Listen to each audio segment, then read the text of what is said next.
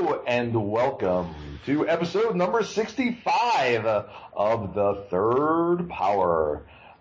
Been a long time. This is your host, long-time host too, Anthony Avatolo, along with, of course, my long-time co-host, the always exuberant, ever excited, sometimes demonic, Usman Jamil.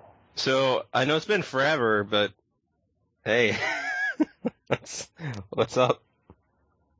Good to see you, man. Or I should say, good to talk to you. We don't have video chat on. Yeah, it's been like forever. Yes, and we still owe you guys out there a few. We'll get to them. We'll get to them. But with us recording, we figure we should do the newest, hottest poop first, and that is Kaladesh. Yeah, it seems like they've been coming out with so much stuff. It's like, oh, here's this set. Oh, God, there's been so much. Like, I haven't even, really fully processed Eldritch Moon all the way yet. Oh, yeah. And it's like, oh, by the way, and here's Conspiracy, and here's From the Vault. Oh, and here's Eternal Masters. Oh, and here's Kaladesh. And I'm like, what? Yeah, what? Wait, what? You got another set now? Yeah, I'm like, wait a second, wait. I had, like I said, we haven't even remotely finished processing Eldritch Moon, but I think part of that is just I just haven't been playing Standard, so it's just like I don't have that. I've drafted once when the set came out, and I really just haven't played any Standard at all. So like I don't have any frame of reference for Eldritch Moon besides watching other people play cards, and most of watching other people play cards is watching people cast Collected Company. Mm-hmm. So I still don't have that much of a grasp on Eldritch Moon. So yeah. It's just like, well, whatever. We'll figure it out someday soon. It's Eldritch Emrakul and Spellqueller. Right. I mean, there's I mean, I just like I said, it's real hard for me. I mean, I couldn't even tell you. Like, I still win prize packs playing Modern, and I'll open a pack of Eldritch Moon and see an uncommon and be like, yeah, I don't know what this card is. Mm-hmm. I still have no idea what this card is. So. Yep. And God forbid, Conspiracy, good lord, I've gotten to draft it twice, and that's about all I've done. And I'm just like, oh, there are all these cards I need for Legacy decks now, too. Great. Mm-hmm. Awesome. Yeah, it's like, oh, this too. So, Yeah, it's so weird. So much new stuff. It's interesting. I'm not really, I can't complain too much, but oh no, yeah, certainly it's a lot of a good thing. It's just hard to process it all. So yeah. Now, however, part of that me having trouble processing it all has just been the beginning of the school year, things being so busy, and I completely missed out on the submit the cube contest. You make the cube contest thing, of which you did actually get in on. Yeah, that took forever, honestly. I literally feel like I let a bunch of people down by not being able to get a submission. And it's just like, I mean, I barely had time to do what I need to do in life. Mm-hmm. And, yeah, and it's like, oh, hey, here's this. Something like that. I got mine done at, so the deadline was midnight Pacific time or 2 Central. Okay. I got mine done at 1:30 a.m. that day. It was pretty close to the wire. Yeah, I was gonna say. I had mostly it done, but I was just typing it all up, and I had a couple typos, which I found out when I poured out the CubeTutor. Yeah, and I found that I was like Utopia Sprawl. I typed out as Utopia Spall, and I just face palmed. I'm like, are you kidding? I was like, what? And Gurapur Gear Grafter, I mistyped that as Gear Crafter. Shocking! These made up words you happen to get a letter wrong. Yeah, I just face palmed. I'm like, I hope this didn't DQ me. And then I sent a tweet to Robert Schuster. I think he's the guy who's doing this and at Watsi, and he's like, yeah, as long as you weren't trying to do something which you didn't, that's outside of the rules. He says that sounded like you didn't, and I said, is that gonna make my grade docked or something? He's like, nah. I've submitted some cube handoffs with bad typing, so I can't really throw shade at you. I'm like, nice. But yeah, essentially I took my Pauper Cube, and it's crazy, like, I've had it for 6 years. Like, it doesn't feel like I've had it for that long. I've had my Cube for eight years at this point, and, like, my Pauper Cube for 6. Mm. And then, yeah, just essentially, like, I forget how much it used to be, but I pared it down to 360, and then expanded it to 540 for this. But, like, I wrote an article for Gathering Magic about, like, doing a cube expansion pack, mm-hmm. which, ironically, I don't really use anymore because our turnout's been bad, or at least hasn't been as good to justify it. Sure. But, you know, it's just, like, in, like, a cube with rares, for example, there's, like, so many rare land cycles, but at common, it's just, like, here's the good ones. Right. And, yeah, that's it. And it's like, oh, okay. Like, here's the good artifacts. Yep. And then it goes down, I was like... and it's so good. I had a couple, like, drafts I was able to do, you know, a couple weeks back-to-back to refine it. But overall, I'm really happy. Like the professor, you know, of YouTube fame, like, retweeted the list when I posted on CubeTutor. I was like, wow, that's cool. Nice. So, yeah, I was pretty stoked. I'm really hoping, because it goes up in November, if they're gonna, like... Because I assume, like, now they wouldn't put Kaladesh stuff in there because it's not even on Moto, so I don't... Right. But, like, if it's going up in November, like, I wonder if they'll allow for tweaks, because there's a lot of artifact stuff which I have in there, and it would be nice to have that kind of stuff in there. Well, and reading the rules, it kind of seemed like there were going to be follow-ups for the people who were finalists or whatever. Yeah, it sounded like they were going to be... revisions or whatever, so which will probably... That's probably exactly what they're for, is to include Kaladesh. Yeah, hopefully they'll put up some conspiracy stuff too, like, or from Conspiracy Take the Crown. I just call it Conspiracy 2, because... Electric Boogaloo? Yeah, exactly. Conspiracy 2, Killer Team Boogaloo. Marchesa's Boogaloo? It's Marchesa. Oh, is it? I thought it was CH. Yes, it's in the middle of a word, though. It's like Persichetti. It's like since they're all, like, Italian-themed names... Ah. That CH is going to be a K sound. Ah, okay. So nifty. Marchesa. Nice. Marchesa. For you know, for what it's worth, that we're talking about imaginary names and all that good stuff. Yeah, exactly. So. Go figure. But it's definitely like mafia. I think we talked about this last time. It's definitely like the Italian plane, because it has to deal with, you know, a bunch of backstabbing mobsters, so they're like, hey, let's name them after a bunch of Italian guys. Yeah, exactly. Then the funniest part is that, like, you know, Italians wouldn't even begin to be offended. They'd be like, yeah, I kind of like that. Yeah, like, that's cool.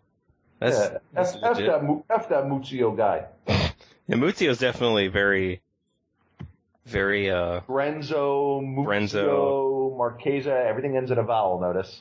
Ah, wow. Huh. Muzio. Custody. Yeah, like, everything ends in a vowel. All the proper names end in a vowel, so... Brago, that's another one. Brago, yeah. Yeah? Wow. Mm-hmm. That's nifty. And the double consonants, like Muzio. Yeah. Mm-hmm. I guess Marchesa is technically two consonants, CH. Yeah. Well, right, but it's like, the double consonant in Italian... requires a slight pause in between the two. Mm-hmm. Like, you know, if I wanted to over-exaggerate it, I would say pizza. It's like, kind of like, pizza. Recently at work I described, you know, I talked about, you know, gnocchi. Yeah, gnocchi. Gnocchi. A little hitch in between, whenever there's a double, identical, a pair of twin consonants. There's mm-hmm. a little hitch in between. Yeah, I remember I described to somebody, you know, describing, like, and, like, enunciating names, like, you know, it was like legato and staccato. Staccato. And he looked at me like, he was like, what? Like, and he asked somebody else, you know, in the cube next to him, I'm like, what? And I asked, like, is anybody else? Am I just the only one here who knows music theory terms? Right. Basic music, anyone? Yeah. Anyone in band, anyone in orchestra, anyone in choir, anyone? Nope. Fuller? Anyone? Yeah. Stone nothing. I was like, Yeah, you'll hear a lot of times when people try to do the Italian accent and they over-exaggerate it, they always over-exaggerate that pause in between the consonants, the staccato, you know, it's always that, you know, they over-exaggerate it, staccato. shouldn't be that long. Yeah. Keep in mind that I'm just regurgitating what I've been criticized for by my wife with my Italian pronunciation over the years, since, you know, she sings in Italian. Yeah. She has fully made me aware of how poorly Philadelphians pronounce Italian that think they know how to pronounce Italian. So you hear that, all you Philly people, if there's any of you out there, you guys think you can know how to pronounce Italian, but it's just Philly Italian. It's not actual Italian. I was about to say, I was unaware that there's a... Take your gabagool. All that good stuff. People know gabagool from The Sopranos. You know. Oh, okay. I was about to say, I never got into The Sopranos. Yeah, I remember watching it a lot when I lived at home for like the first season and a half, and then I went to grad school, and I'm like, no more TV. Yeah, exactly. All the TV stopped, all the gaming stopped, as, you know, started school again and got serious about school, and it's like, we're done. Yep. So... kind of missed all of that, but Speaking of your cube for submission, segue. We have to crack a pack. Yeah, and I'm actually using CubeTutor. It's CubeTutor list. I'm gonna do a list in the show notes anyway, assuming I remember. It's a CubeTutor list 64558. Okay. Yeah. 558. 64558. 8675309. There we go. Get first pick Jenny. Right. Second pick. Who can I turn to? I don't even know. I don't even know. All right. So it's a pauper cube. And I use the Moto legality rules. And pauper is all commons or commons and uncommons? All commons. Okay. Yeah, you lose a lot at just common. Like there are very few good wraths, for example. And there's no, like, Sulphurous Blast. It's just... like, one of the cards that I lost from going to Moto is Pyrotechnics. Remember that from... Oh, yeah. Yeah, that was a common in, like, 6th edition. Mm-hmm. Yeah, not on Moto, unfortunately. Which is really awkward. Ooh, right, because it would have started with 7th edition, right? Yeah, with 7th. Okay, that's what I thought. I was thinking about it. Yeah, it was... and I was like, I found that out. Like, Hymn to Torok is one... Flood was another one. Gaia's Touch. Mm. There was like another black card. I know Custody Squire isn't one because they haven't put the stuff in there, and that was a dagger. I was like, oh, God, that's so good. But I will. These are 15 cards that are on Moto. Okay. You typing? I'm typing. Yes. All right. First card, Force Spike. All right. Oops. Okay, I was like... you can't type, apparently? Go ahead. I was about to say, that's a lot of characters. Second, Last Gasp. Alright, we like Last Gasp. It's a nice, nifty card. It's a nice one. Third card, Carnophage. God, I can't type. Carnophage. To be fair, Carnophage is a weird word. Fourth card... Right, but I mean, I've typed Carnophage a few times in my life. Yeah, it's been in a few crack packs. Fourth one, Flame Slash. All right. Another fine removal spell. Yeah. The next card is Sheenan of Life's Roar. Good old saviors of Kamigawa. All right, I gotta hold on. I was about to say I didn't hear typing. So. I'm trying to remember. I mean, to be fair, I'm just going to do it from there anyway, so you don't have to type it right. All right, is that correct? I don't know. I don't have my computer's so slow, I don't have a Chrome window open. Okay. S-H-I-N-E-N. Yes! Nice. And of life... That's the green one, right? That looks like a little roaring plant? Yeah. I always thought it was like 2-2 for 3? So no, I'm thinking of a different card. It's the spirit one. Okay. Yeah. Sorry, I was thinking of... I don't know. Maybe I'll figure out what card I was thinking of. Anyway, so it's a 1 to green for a 1/2 spirit, which has lure, all creatures. And it has channel or something too, right? Yeah, for 2 and double green. Everybody has to block the creature. Yeah, everybody in the club block the 1/1. Everybody in the club getting tipsy. I had somebody do that against me. He had like a bunch of tokens, and then it was like Sheenan and Life's Roar. This guy, and then Dynacharge, like Overload. I'm like, what? What happened? I just died. Just died to a bunch of commons. How's that feel? I could have won with a bunch of commons, too. But I lost. Next card, Spire Golem. We like a Spire Golem. That card's nice. I like it. Yeah, that's real nice. Next card, Sen's Enlistment. Now, is that the one that you can recast by discarding a land that makes two dudes? Yeah. Mm-hmm. Okay. Yeah, it makes two Ithkins. Yeah, two. Three and a white? Three generic and a white. Yes, okay. Sorcery. Three white. Okay, got it. Yeah. Next card, Mana Tithe. Oh, we have Force Plague and Mana Tithe, huh? Yeah. I see. Yep. Next card, Stitched Mangler. God, so many daggers in this. It is, yeah. It's I love all the one mana daggers. Stitched Mangler? Yeah, it's essentially Frostlinks, but it's a 2/3. Okay. And it comes into play tapped. Or enters the battlefield tapped. Yeah, sure. Yeah, whatever. Next one, Krenko's Command. Ooh, more duders. It's got four modes. Make a dude, and that's it. Next card, Eldrazi Devastator. That's a very large individual. It's got keyword big. Oh, and trample. I guess that's a big keyword too. Next card, a Mind Stone. Ooh. Yep. Next card, Thraben Inspector, which is probably one of my favorite cards from the Innistrad block. Yeah, that card's nice. Yep. Next card, Sanctum Gargoyle. Also a fine card. Yeah, well, nice value. And the last card, as I said, there was no Hymn to Torok at Pauper. However, there is Wrenchmind. That's the one where you have to discard two unless you discard an artifact, right? Yeah. Okay. Also for black. Mm-hmm. Okay. The flavor text is, what is the sound of one head snapping? And, like, ooh. That's one hand clapping. Yeah, that's hard. Yeah. I don't really feel like snapping my head, because... Okay. So this pack... I should also caveat that I do have all 10 signets in this cube, because... Okay. So Mind Stone isn't a huge unknown commodity. Yeah, I mean, it's fine. There are 10 other cards, at least, that are somewhat similar to it. Yeah. Okay, so for me, not being a Pauper person, I have two ways of thinking. Yep. So the first one is, I wonder how big the big guys are, because Eldrazi Devastator is huge. Yeah. My other thought is... You know what I always like? Removal. So I'm drawn to, like, Last Gasp and Flame Slash. Yeah. I'm trying to think of how big the creatures are. Like, five, like Gurmag Angler is pretty big for the format.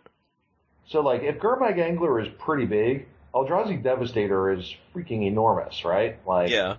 And granted, it costs 1 million mana, but I have to imagine the format's at least a little slower. I mean, it depends. Like... I definitely draft my fair share of Pauper cubes that are slow, but, I mean, I assume you're not, like, die. I mean, I haven't had it where, like, you die on turn 4 or whatever, like, that kind of stuff. So there's my useful answer. Okay, I don't know. I feel like I'm just... This is tough. And you'll have to, like I said, you certainly know what the correct answer is a lot more than I know what the correct answer is. I was about to say, I don't know what... But I feel like I'm just going with a removal spell to be safe, and I think the most effective removal spell in this pack is Flame Slash. Yeah. So I think that's what I'm going to pick. Seems fine to me. Tell me what else is in that pack. I feel like you could also take, like, Mind Stone and just be ultimate safe pick, but this is me, and I tend to like the safe picks. Of course. And I certainly considered Mind Stone, but, you know, I'm kind of like, okay... Mind Stone, I feel like, might go in the same deck as Devastator. Yeah. And if I want to cast an enormous guy, like, maybe I just want to take the enormous guy. I don't know if the enormous guy would table. I imagine it might. Yeah. There's not, but, like, the big creatures, unfortunately. Like, one thing I tried to do in this list is, I'm sure you remember reading about how Pat Chapin, like, described creatures as essentially Muldrifters and Bane Slayers. Mm-hmm. And, like, a lot of the Bane Slayers, because the removal is... like, so good in the format that there, I still, there's still a good amount of Bane Slayers, like, you know, Eldrazi Devastator, but a lot of the later game threats tend to be like more Muldriftery, like whatever. Remember It of the Horde Swarm? I'm not saying remember, but like that's a card I've been quite impressed with. Like I think it's put up some pretty decent results so far, even though it hasn't been out for very long. But like that's a good example of a nice Muldriftery creature that it's pretty decent on its own. But yeah, like Maul Splicer is probably one of my favorite.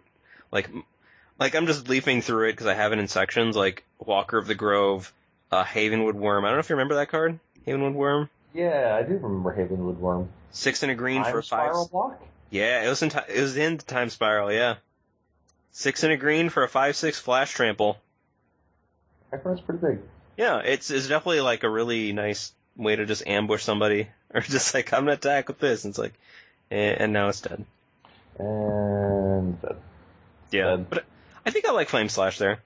I feel like I also might just feel silly and want to take like a Thraben Inspector and just like go very underground or whatever. Like that's not low to the ground.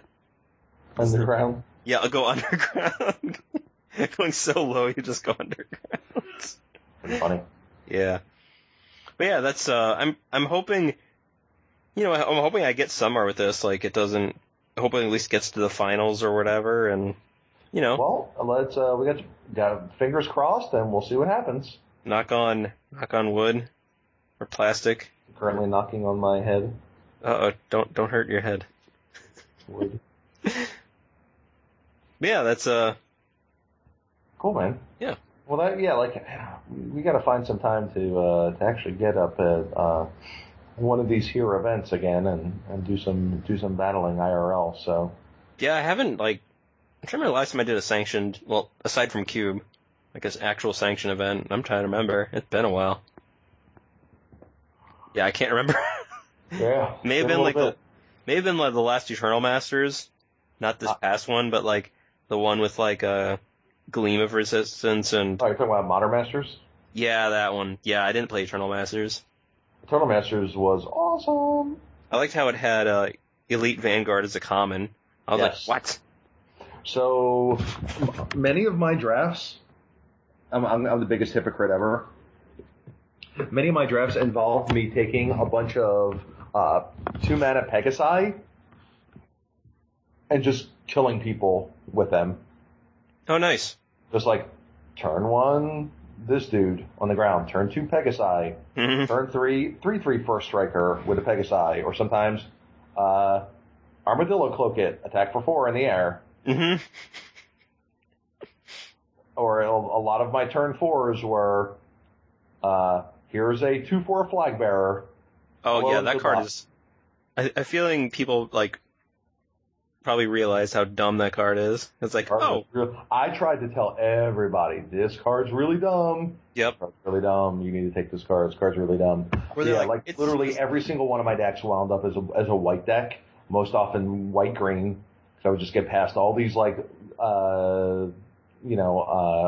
turns or whatever you want to call them, the 2/1 flyers for 2, or whatever, with a bunch of stupid enchantments, Rancors and Armadillo Cloaks.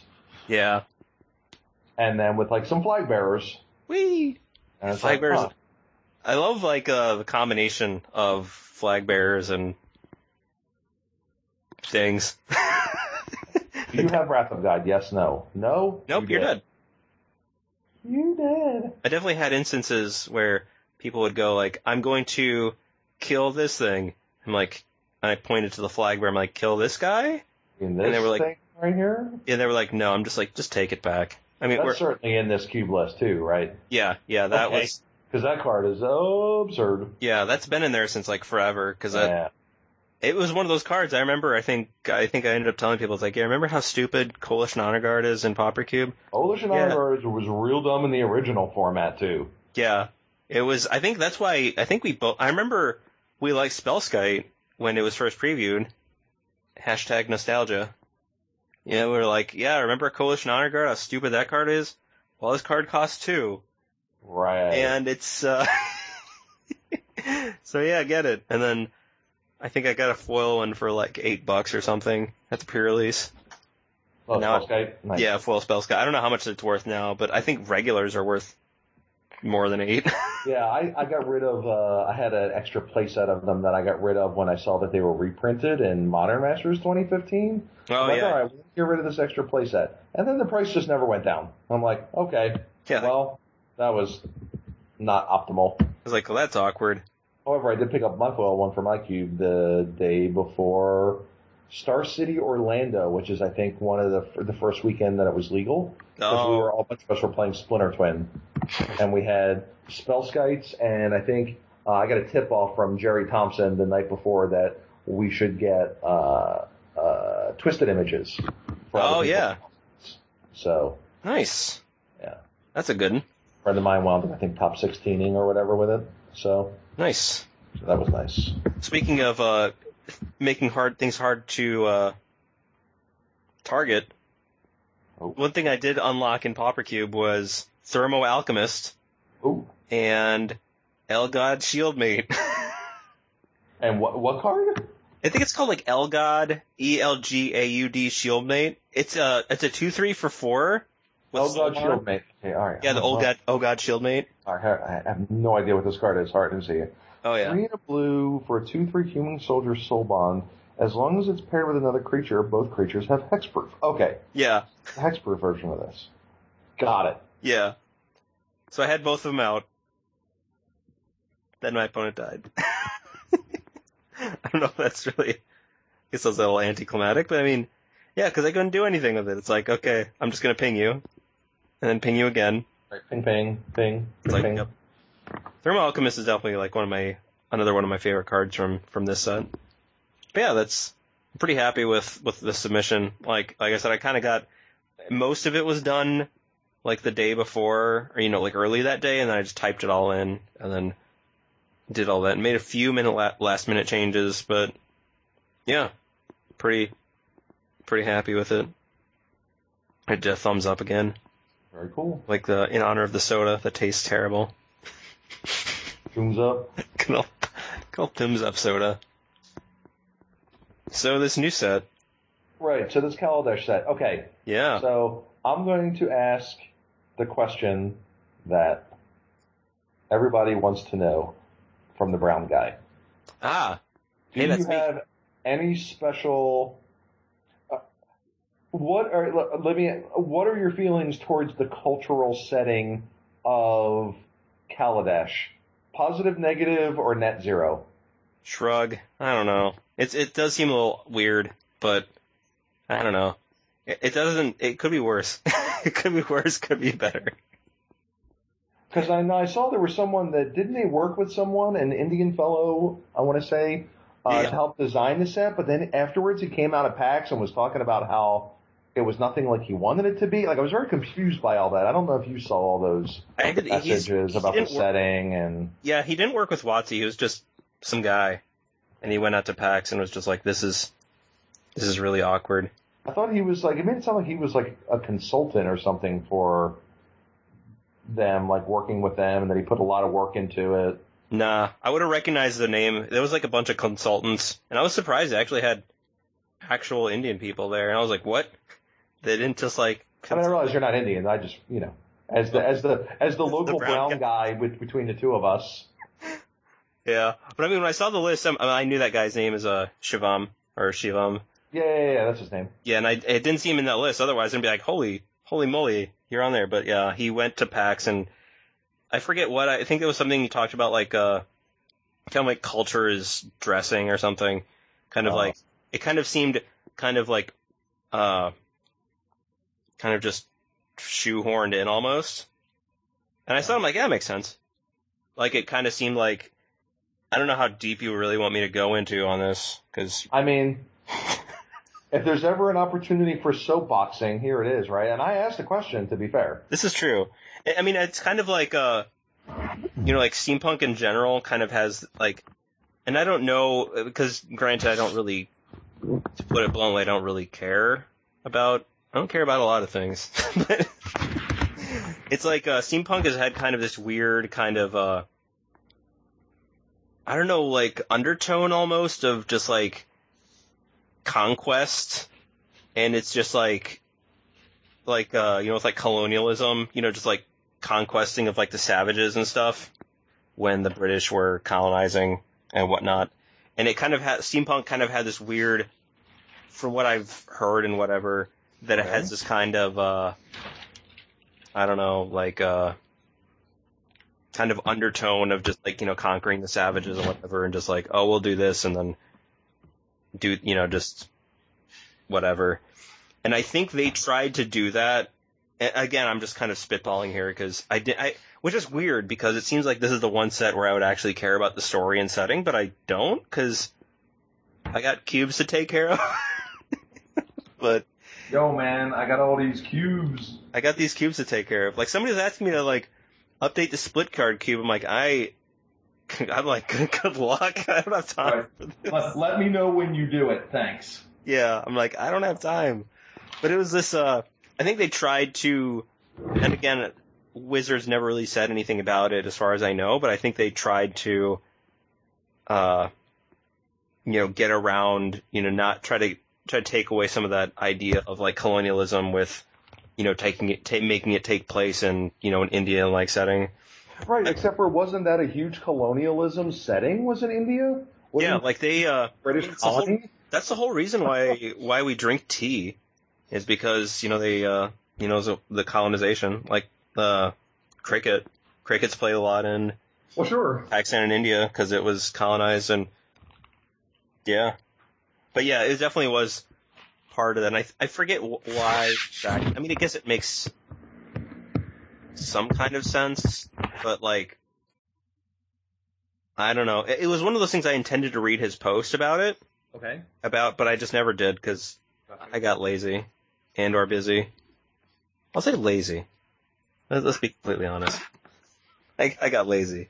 Well, I was just very confused by it, because the way that came out was like, wait, so this guy worked on it, but is very disappointed with how things came out?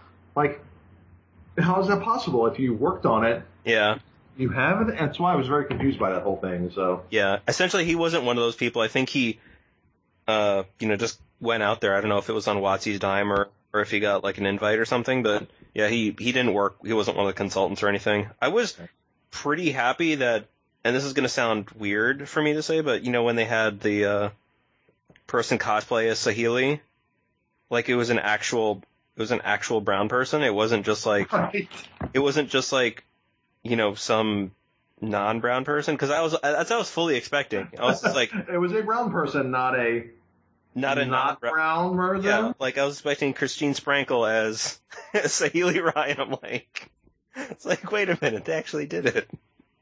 Good job. That's good. Yeah, I was pleasantly surprised, and I don't think they.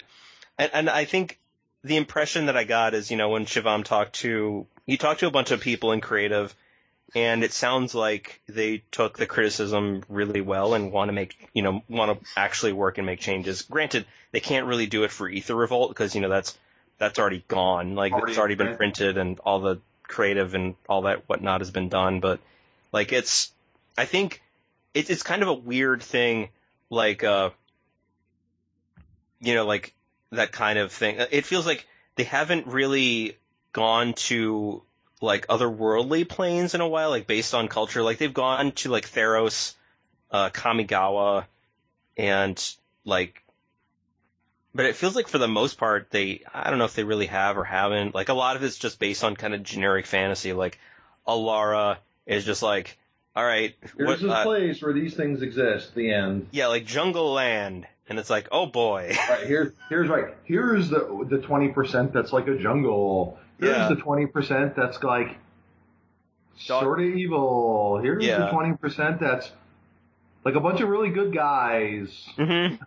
Apparently, Bant was kind of based on, like, Zoroastrianism. Oh, yeah, I saw, like, something about it. I'm like, that's cool, but I don't know. I mean, personally, like, it's kind of weird. Like, but I mean. I feel like a lot of it was done. I think their hearts were in a good place. Like, I think they definitely captured, like, the feel of it really well. Like, of, like, I don't want to say like modern day India or whatever, or you know, like South Asia, because I don't really know if you can. But like for that kind of like. Did you just say modern day India? Yeah, I was about to say that really well. I don't think they can make like call center cards, right? Yeah, exactly. Like, yeah. There's my racist joke of the. Well, was that like? What is that like? Suspend counters? Just everything is a. Oh no, everything. All right, everything. You have to wait on hold for everything. Every spell is on hold. Yeah, you have everything has suspend. It's like suspend 5 ancestral vision. When you call into here, press. Oh, and then the escalate mechanic comes back because that's when you get a supervisor on the phone. Ah, yep, that's true. Say the magic escalate word. Escalate. What's the escalate? Oh, yeah, it was the kicker in the last set. Right. Like, escalate. Like, right, like collective brutality and stuff. Yeah, I was like, dude, I totally remember this mechanic. Well, I wonder why. Yeah. Oh, maybe it was just in the past few months. I mean, I know we didn't podcast on it yet, but, you know. We were just there. So. But I don't know. Like, I think their hearts are in the right place. Like, I don't think they were just like, LOL, look at these dumb brown people or something. But, yeah. Like, the look, that I think they got really well. Like, and dwarves, hey. Dwarves. That's cool. Yeah, I mean, what was the last... Shoot, what was it? Dwarven Shrine was the last like dwarf card we had. Really? The last dwarves were in Eventide, the Dwergar. Oh, that's right. The Dwergars were actually dwarves. I forgot about that. Yeah, the red light ones. I think before then it was Odyssey. Right, that's what I was talking about because like there was Dwarven Shrine in Odyssey. Yeah. And Balthor. Yeah, Balthor, like the weird dwarf tribal whatever. Balthor like tap a dwarf, give your guy +2/+0 or something. It's like what? Okay, sure. Whatever. I don't even know. Yeah, like, I don't know. I definitely like this set. Like, I feel like I should get more into, like, the flavor and stuff of sets, but I remember I used to read the flavor articles they had on the Mothership, like, when there was cons, and I was like, dude, this is really cool, and then just never got it. Yeah, I like the story articles. I haven't read. I'm way behind, but... So, okay, yeah. So follow-up question. It's still strange to me that Magic just does not exist in India. Yeah, like, it's no players. There are no. Do you have any insight on that? Maybe we've talked about this before, but now they've gone to a plane, like a historical plane. Now, granted, there's no Magic in Greek either. Yeah, but there is Magic in Europe. Mm-hmm. I mean, in Italy and some pretty close by, places. Yeah, Russia. Right. So why is it? It's probably, do you have any insight to that whole thing, or it's probably bad distribution. Like they probably don't have the right supply chain. If I had to guess, like they probably, I'm guessing, and again I'm kind of spitballing here. Like Watsi probably has a good supply chain into Europe, probably built in from like, especially with Hasbro as well, from just like board games and whatever, and just like TSR and Dungeons and Dragons and stuff that they probably built long ago into like Europe and Japan and Russia and like the East Asian countries, and like those games aren't really a thing in like South Asia, like in India and Pakistan and Bangladesh and whatever. So they probably just don't have the supply chain for it, to be blunt. Well, I'm just wondering if is it a cultural thing, or are those games just not what people in that part of the world are interested in? Like what I'm sorry to say that I'm very ignorant on the topic. Like, I have no idea what kind of games that part of the world is interested in. It's the same as everybody else. Are they playing League of Legends? Are they playing like Diablo? I mean, honestly, I don't know. I'd figure, and it is kind of because I'm like the least brown person ever. I mean, I understand. I just didn't know if you perchance happen to have. Once again. Yeah. I maybe I'm being racist by asking you. But no, as a resident brown guy, I just figured, hey, I think you had some insight. I do wonder, it probably is somewhat cultural, stuff like D&D, like never really caught on. It's something I've thought about years ago as well. Just like it never really there's not really like a gaming culture in a lot of like those countries, like. I remember like playing a decent amount of arcades when I went to Pakistan like years ago. I remember the first time I played Street Fighter 1 was in like Karachi in like some arcade. Yeah, I remember, I don't know, I think one of the bosses, like Eagle, he had like a couple sticks or something. I was like, dude, that's so cool.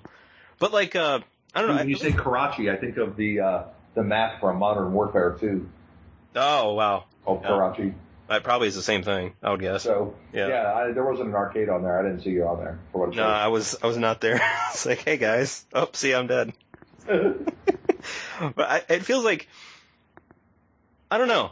It's weird, but like, even like geek culture doesn't seem like it's really like represented much in like South Asian cultures.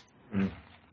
And I don't know. It kind of feels like, I think like partially some of the like religious stuff as well.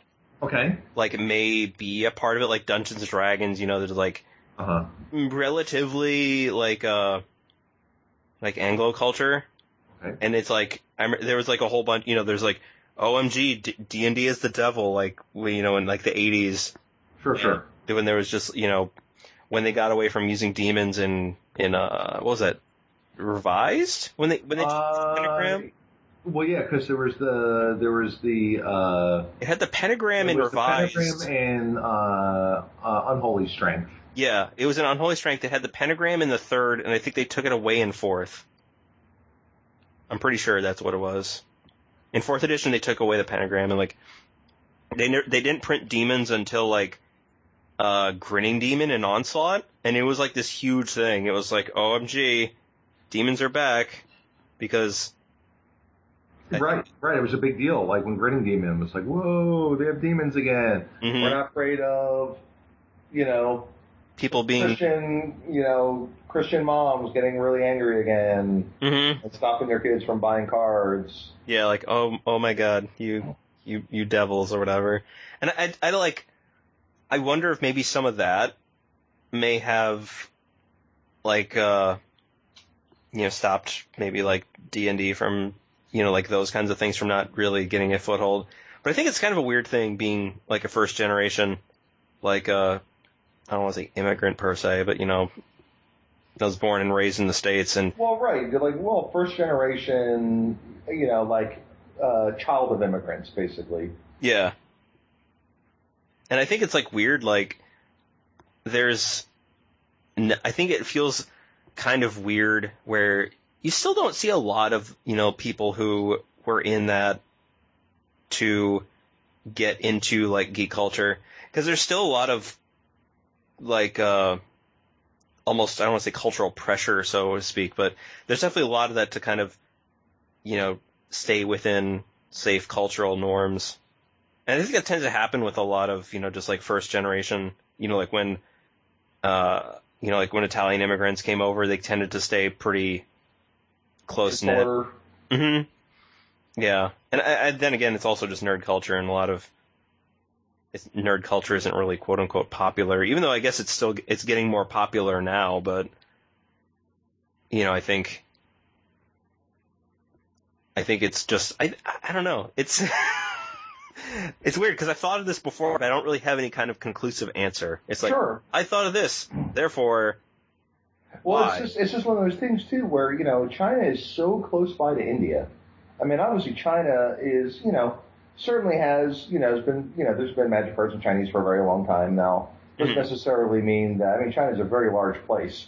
So, I'm not sure what part of the country is more magic centric. I imagine, closer to cities and things like that are certainly more that way than rather than, you're not going to see, a lot of farmers out playing Magic the Gathering at night. Yeah.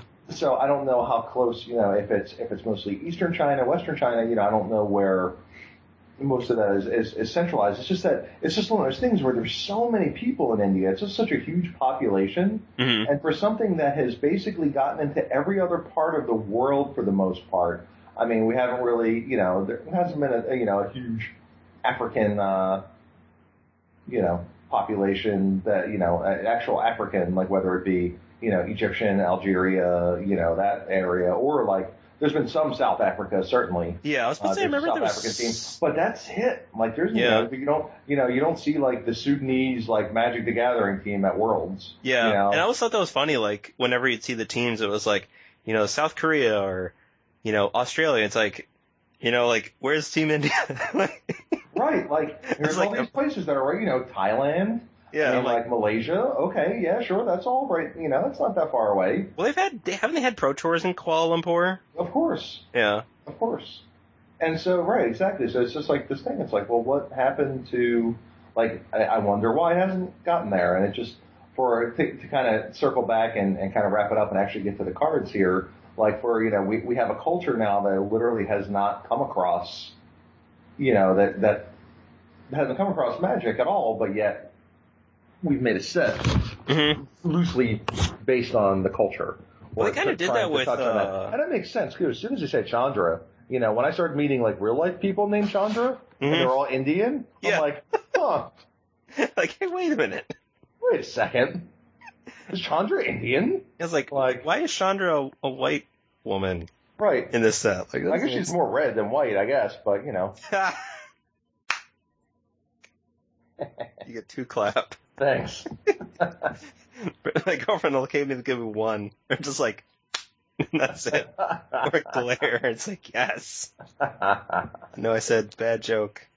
But yeah, I remember... I used to have my Chandra Nalar proxy in Hindi, and somebody recognized, like, knew it, and it was just, I had to, like, because I think Nalar didn't work, or one of the words, I think I had to, like, butcher it, like, Nala R or something, and they're like, yeah, it's like this. I'm like, and I was like, dude, you're the only guy who recognizes this. I don't care. It's like, right. Nobody else knows Hindi. Then ended up taking it out of my cube, because I just didn't have room for it anymore. But it looked cool. But yeah, it's interesting. And I do think I remember, like, somebody said something like, with Kaladesh, they were like, it would be really interesting if it was just like a Japanese kind of like steampunky world or whatever, like an anime set or something or some kind of thing like that. I'm like, that'd be interesting. Huh. It did feel kind of weird. Like, it felt like they almost retconned Chandra's history. It's like, wait. We have somebody named Chandra Nalar, but she's like this white woman with freckles and red hair. So, right. Wait, how do we do this? Oh, her dad was brown. Right, okay. Right. Her dad was white. The mom was brown. It's like, okay, right. We got this. Even though she's a ball of recessive traits, we got this. A fireball of recessive traits. Somebody, I think, like some like biology teacher called my girlfriend a ball of recessive traits, because she had, like, you know, red hair and freckles and everything. Didn't mean it in a bad way, but, like, you know, just said it that way. I'm like, yeah, that makes sense. Right. Fireball of recessive. That's Chandra, Torch of... Which is the worst Chandra? Oh, Ablaze. Yeah, she's definitely... That one's definitely recessive. Recessive traits. I don't know. Chandra, Ablaze. It's like, man, this card looks awesome... I don't think I ever tried that out in Q. Nope, me either. Although I'm sure the card's still worth $1 billion, like, regardless. I thought it was like worth like 3. I don't know. They probably, because they reprinted it at some point.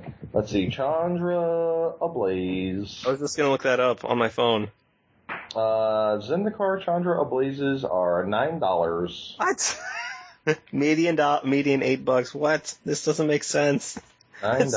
She's so bad. It's a Planeswalker. Don't you know? But, like, Architect of Thought is like $2. Yeah, well, get wrecked. I was not saying Architect of Thought is good. Maybe it shouldn't be so emo. Oh. Anyway, let's talk about some Kaladesh cards. Yeah. Now that we're a full however much into the podcast before we've actually spoken about the actual cards yet. We just talked about a bunch of comments. Good night, everybody. We can take the slim route. How about that? Let's talk about the ones that are really, you know, just the ones that are close, or the ones that we've heard discussion about, or the ones that are in. Let's not use too much time talking about cards about, well, I guess if you run at least this many artifacts, and you have this one thing, and you have this kind of thing, then maybe I could see if you're running a 1620 cube that you might want to run this. Yeah, like, exactly. we can probably avoid most of those. I don't know what accent that was, but I was just, you know. It's the dwarf. don't know why that would be a Torb. But Torb's always speaking of Brogue, right? You know, that's the Ara. Come here, laddie. That's always the dwarf, like the Scottish Brogue. For whatever reason, like apparently all dwarves are Scottish or something. I don't know, man. Yeah, I was about to say, like, that... No, I guess they have the kind of the mustache in this set. Like, a lot of them have, like, the cool mustaches in this set. Yeah, not a whole lot of bald dwarves except for, I guess, the... what's his name's from Shadowmoor were pseudo-bald. I think. I don't remember how they look, to be honest. I don't know. I just remember Dwarger Hedgemage. Yeah. I don't remember that. I don't remember much about that art. It's just... A lot of that art just kind of seemed like it kind of just blended together. Like, the palette was just, like, really dark. Yeah, like, everything was really hybridized. Yeah. I don't know. I mean, pun intended, but... Thank you. It just seemed like... I don't know. I wasn't a big fan of the art in that blog. And also, before I forget... Well, everything was like Big Head NBA Jam. Yeah. Everything was like, you know, like all the like Kithkin and stuff were all like, man, they have enormous heads. Yeah, and then they became, like, xenophobic in whatever Shadowmoor. Like, they were like, hey guys. Outside. And then they were like, uh-oh, outsiders, help. We all love each other, yes we do. You're not us, go away. Yeah, exactly, they became scary. Help. Also hope with Kaladesh, one last thing about that is, I really hope they don't, because then, like, the mood is relatively, like, bright and relatively, like, cheery and everything's all cool. Everything's very bright. I'm waiting for what the dark side is. Yeah, I'm really hoping they don't go, like, look at this world, and I'm assuming they are because, like, Tezzeret's there and, like, stole all the... Right, well, there has to be an antagonist, right? Like, you're not just going to get two sets of, oh, look how cool this world is. The end. Next place. It just seems like they beat that story arc to the ground. It's just like, here's this thing, and it's like, watch it get destroyed or watch it get messed up. Well, and I'm kind of thinking we won't get that. I really hope not. I'm kind of thinking what'll happen. My prediction is like, here's this nice shiny world, isn't it cool? And then, someone might do something, and they chase them away. The as I've heard referred to them as the Justice League. Yeah, the Justice League. Yeah, you know. To chase them away, to chase Tezzeret away from screwing things up too much, or they find Tezzeret and they're like, hey man, what are you doing here? And he's like, no, I'm cool. And they're like, are you sure? And he's like, no, I'm cool. And they're like, all right, next place. However, so you want to hear my big prediction for the big twist? It'll be Bolas. No. So here's my prediction for the big twist. I don't know if it's a big overarching twist, but I think we're going to see a black-red Chandra. I think Liliana is going to corrupt her. And we're going to see a black-red Chandra because she's going to get mad over something that happened with her dad. Well, I mean, her mom just got captured. So, for example, I haven't read the story at all. Oh. That's my prediction. Okay. That's my prediction, is that we're going to get a black-red Chandra. I could see that. Like, she went from vengeful and grumpy and... Grumpy. That's all I got. She became grumpy. Right. She became grumpy. Not just fiery, but like actual like dark undercurrent. Mm-hmm. So, that's my guess. Yeah, I could see that. That would be legit. Really, I just hope it's not like, here's this world, and it's like, please God, no Phyrexians. God, I'm sure it's gonna be Phyrexians. I'm just like, no. Oh, look, we got some artifacts, and the Phyrexians are here. Yep. No. Yup. Hey, look, I invented this glistening oil stuff. No. It was... No, I invented nanobots. No.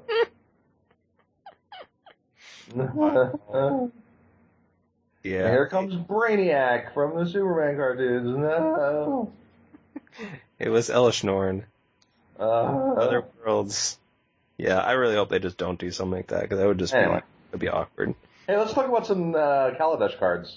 Yeah. I didn't denote the good cards, but you know what they are. Oh, yeah. Well, you know, we can certainly talk about them. All right. So one card we certainly have to mention is Aerial Responder to start, and it kind of, you know, comes right towards the top of the Wooburg order, and... So I named this Vampire Whitehawk, to which I was at first misinformed that it was Vampire Lighthawk. I mean, like when I heard it, I think I called that first. I'm like, wait, it's not a vampire. So I just called it like Whitehawk or like Nighthawk or I don't know. Right, but you know, vampire. That's... Right, I said Vampire Whitehawk. Was corrected that no, it's actually Vampire Lighthawk. And then someone tried to tell me it was Vampire Dayhawk, and I just shook my head at them and said, that doesn't rhyme. Yeah, that's no. Dayhawk? It's either white or light. You have two options that rhyme. It's not, yeah, day-night, I get it, but yeah, doesn't rhyme. It reminds me of, like, it seems like, remember that whole stupid Tango Land thing? Yeah. People were just, like, so amused by their own, like, cleverness that they forgot that it sounds, that it's, like, tripping over yourself and not... Look, guys, I'm really clever. Aren't I clever? Yeah. I'm really clever, right? Dude, I'm really clever. I'm super clever. Dude, it takes two to tango. Get That's it? So cool, right? Oh, Get my it? God. It takes two for this land to come and play... two lands? Well, two basic lands. Yeah. Yeah, to be two basic lands. Dude, that's perfect. Yeah, I don't know. I just call it, like... I'm just going to call it, like... Lighthawk or whatever, I don't know. Dayhawk sounds terrible. No, it's not Dayhawk at all. It's not Dayhawk at all. You hear that, Zach? It is not Dayhawk. Oh, snap. We got shoutouts here. Throwing some shade on the Dayhawk. I didn't know I'd be an accomplice of shade throwing. So, to be honest, I look at this card and I'm like, oh man, I want to draft with this card. But then I think about it for Cube, and I'm like, yeah. That's pretty much what I thought, which is so weird. Like, I think I compared... Is this card good? I compared it to Vampire Nighthawk, and it's like, does Death Touch really matter? Doesn't kill things. Like, yeah, Death Touch matters. Yeah. Like the Vigilance, like, I'd much rather have Death Touch than Vigilance. Yeah. And it's so weird. Like, it's so efficient. In the, you know, it's definitely like a Bane Slayer. I don't know. Yeah, like, I get that it plays offense and defense, and, like, it's really hard to attack through, but, like... Is it hard to attack through? Like, it's got a 3-butt. Well, right, but it's... Okay, so... It's hard to attack through for the aggro decks, right? Because there are 2-1s, right? There are 2 X's. Yeah. But every single spell ever kills this thing at 3. Mm-hmm. Like, if this were a 2/4 for white, maybe? Yeah. But I don't know. I'm just not that excited about it. I'm excited to draft the crap out of this card and, like, actually, like booster draft. Yeah. I'm not that excited for this in Cube. I gotta be honest. The draft format seems like it's gonna be very grindy. Seems like, sick as heck though, in what is it? Not Pauper, what's the other one? Peasant. Oh yeah. I could see that. Seems real good. Seems like it should be good for that, right? I would assume so. Okay. I mean, granted, I've drafted Peasant Cube twice, but like contextually it seems fine. Okay. At least that's my best guess. I was going to say knock on wood. I'm like, why? Why am I knocking on wood? That doesn't even make sense. Right. Like, probably unnecessary to knock on wood at this point, but... Yeah, I was about to say, well, might as well. Yeah, I don't know. Like, it seems... Especially we've gotten so many stupid white 3s lately. Like, lately we've got, what, Eldrazi Displacer, Brimaz... I got my Cuban sections here, but hasn't been updated in a while. Monster... Recruiter of the Guard... Yeah. Flicker Wisp. Spoiler, yeah. Flicker Wisp. The guy that makes the golem. Yeah. Yeah, the Splicer. Uh-huh. Blade Splicer. Yep. Yeah, like, I feel like at one point in time, like, white 3s might have been kind of soggy enough for this guy. I just don't really feel that way. Yeah, New Tali is insane. Spoiler alert. Card's not so. Yeah, it's... Yeah, jeez. Yeah, Brimaz. I almost said something inappropriate there instead of Nutso, and I decided not to. What about Nuts Zing? Yeah, I'm just gonna leave it to myself. There you go. I can use my imagination. We're gonna keep that one to ourselves. That one close to us. Anyway, next card. I don't know. I don't have the sheet open because my. Ooh. Okay, so the next card is Angel of Invention. So Angel of Invention is 3 white. for a 2-1 Flying Vigilance lifelink with Fabricate 2. So Fabricate is basically when it comes into play, it can either get that many +1/+1 counters or make that many Tom Servo artifact creature tokens. Yeah, I thought the same thing too. I was like, Tom Servo. And it also comes with its own Glorious Anthem. Yeah. So other creatures you control get +1/+1. So it makes... So it's a 2-1 Flyer Vigilance lifelink on its own. If you don't want the little duders, you get a 4-3 Flying Vigilance lifelink, or you can get two 2/2s.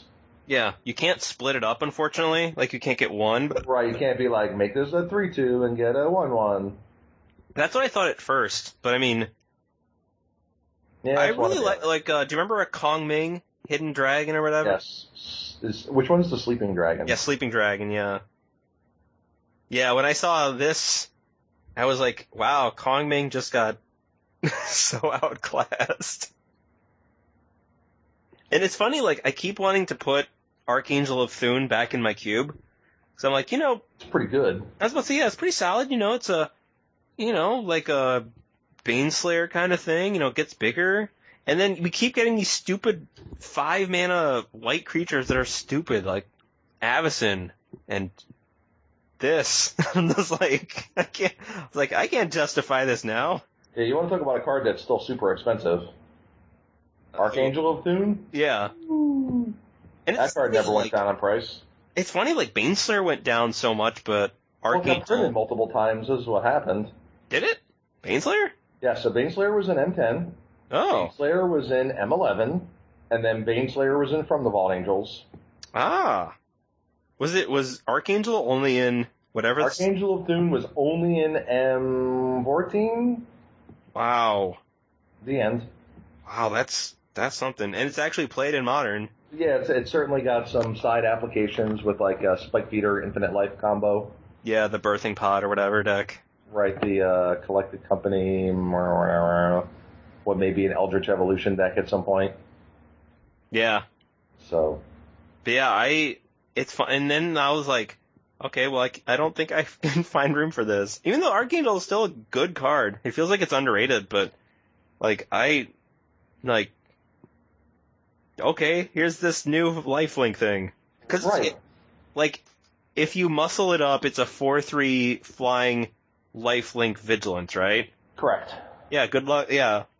Despite it dying to bolts, like, okay, if you don't have it, try attacking through it. Good luck. Right. I mean, I also like the fact that you get the flying 4-3, and it's still an anthem. Yeah. Yeah. It seems like it has such a huge impact, like, on a board state. And even, like, as a curb topper, it's not embarrassing. Right. Because it's big, and it's also got an anthem. Mm-hmm. Yeah, I really like this card. I haven't... Because of Pauper Cube stuff, I've had no chance to really try anything. But, yeah, this card seems real good. Do you like it better than Cloud Goat? I don't think so. But I might be biased just because of all the positive experiences I've had with Cloud Goat Ranger over the years. Yeah. So it's kind of tough for me to say definitely that it's better or not. But I can certainly see trying to cycle through some of the newer 5-drops and see if this is better than they are. Yeah.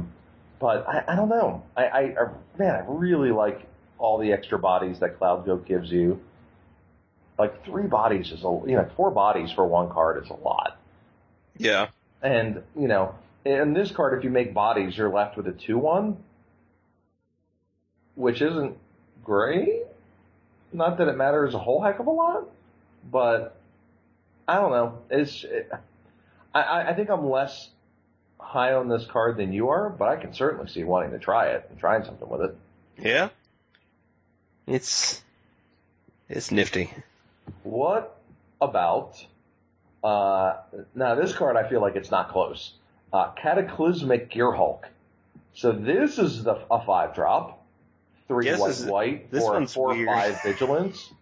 When it comes into play, enters the battlefield. No, each player chooses an artifact, a creature, an enchantment, and a planeswalker from among the non-land permanents she controls, then sacrifices the rest. So you actually get to keep your lands. Yeah. But you lose a lot of everything else. Yeah, lots of other stuff is dying. It's like it is in theory like the worst parts of Cataclysm and Tragic Arrogance. Right. But you get a 4/5. But you get a gigantic 4/5 vigilance. Yeah. I don't know. I have trouble not wanting to try this card. Like, I'm more excited by this card than I am the Angel. I was about to say, I think I like this more. It feels like it's being underrated, which is weird because it's like, this card's worse than Tragic Arrogance. And I'm like, yeah, but it feels like the 4/5 is being ignored just because there's so few cards that are like Cataclysm and Tragic Arrogance that it's just like people are just like completely focused on that and forgetting about the entire package itself. It's kind of like, I remember hearing some of that when Emrakul was first spoiled. I remember somebody was like, this is like a bad Mind Slayer and its protection sucks. I'm like, are you forgetting that it's a 13/13? Right. You know what it also has protection from? Things that screw with its power and toughness. Yeah. It's like, good luck. You're probably... And then, like, you know, they get the turn back. But, I mean... Okay. Right. It's like this false parrot. It's like this, like, idea that it's, you know, they get a turn, but they get the turn back somehow negates that turn when you Mindslayer them. It's like, nope. That's not true at all. Way it works at all. And it kind of feels that way where it's just like, you know, because there are so few cards like Mindslayer, essentially Mindslayer. Don't forget how good Mindslayer is, too. That card is bonkers. Yeah. Yeah, and it's just like, it feels like with Gear Hulk also, it feels like people are just kind of, there's Cataclysm, there's Tragic Arrogance, and then that's it. But they're forgetting about the 4/5. Also, because it's an artifact creature, you can choose it. Like, you can choose, which I assume... It can be the artifact, and you get to keep a creature in addition to it. Yeah. I think you're very much hit on that point right there. Yeah, is that it's going to be one of... You basically get to keep two creatures on the board, and they probably don't. Yeah, but they maybe... Kind of doubt it though. Yeah, me too. And like they choose, but whatever. Like, okay, shrug. Then don't play it when it's bad. Yeah, I don't know. I'm more excited about this than the Angel.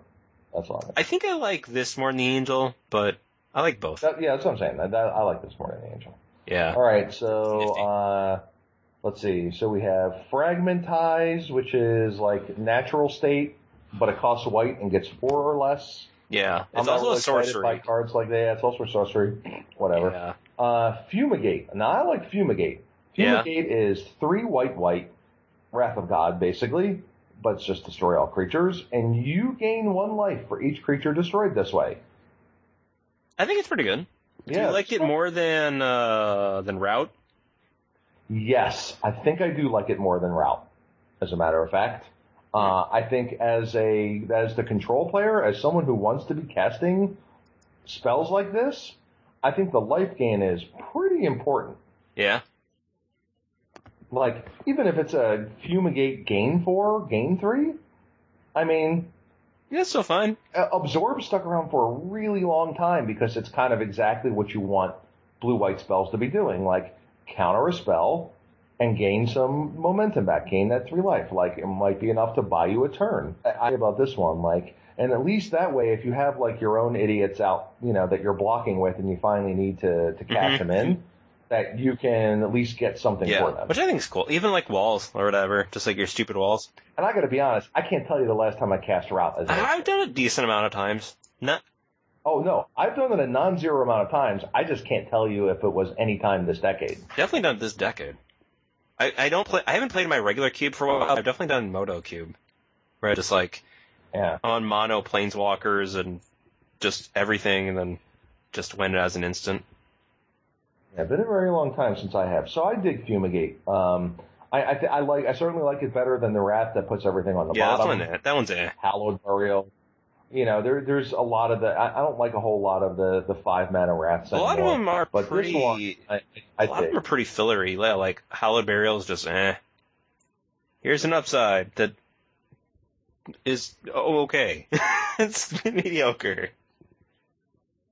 Yeah, but I like this one for sure. It's pretty nifty. I'm a fan. I will certainly be looking for one to mess with. Apparently the art's good, but I don't remember, and I don't really feel like. Yeah, it's basically a bunch. It's basically like an air. It's like an airship, like a dragonfly airship, like spraying a field full of those gremlin things that kind of look like anteaters. Yeah, which is weird. They look like pretty much anteaters, and it's like, what? They're gremlins. They don't look like the ones from Bugs Bunny, with has little like flight hat on. or the movie, Gremlins. Or like right. What is his name? Mogwai. Oh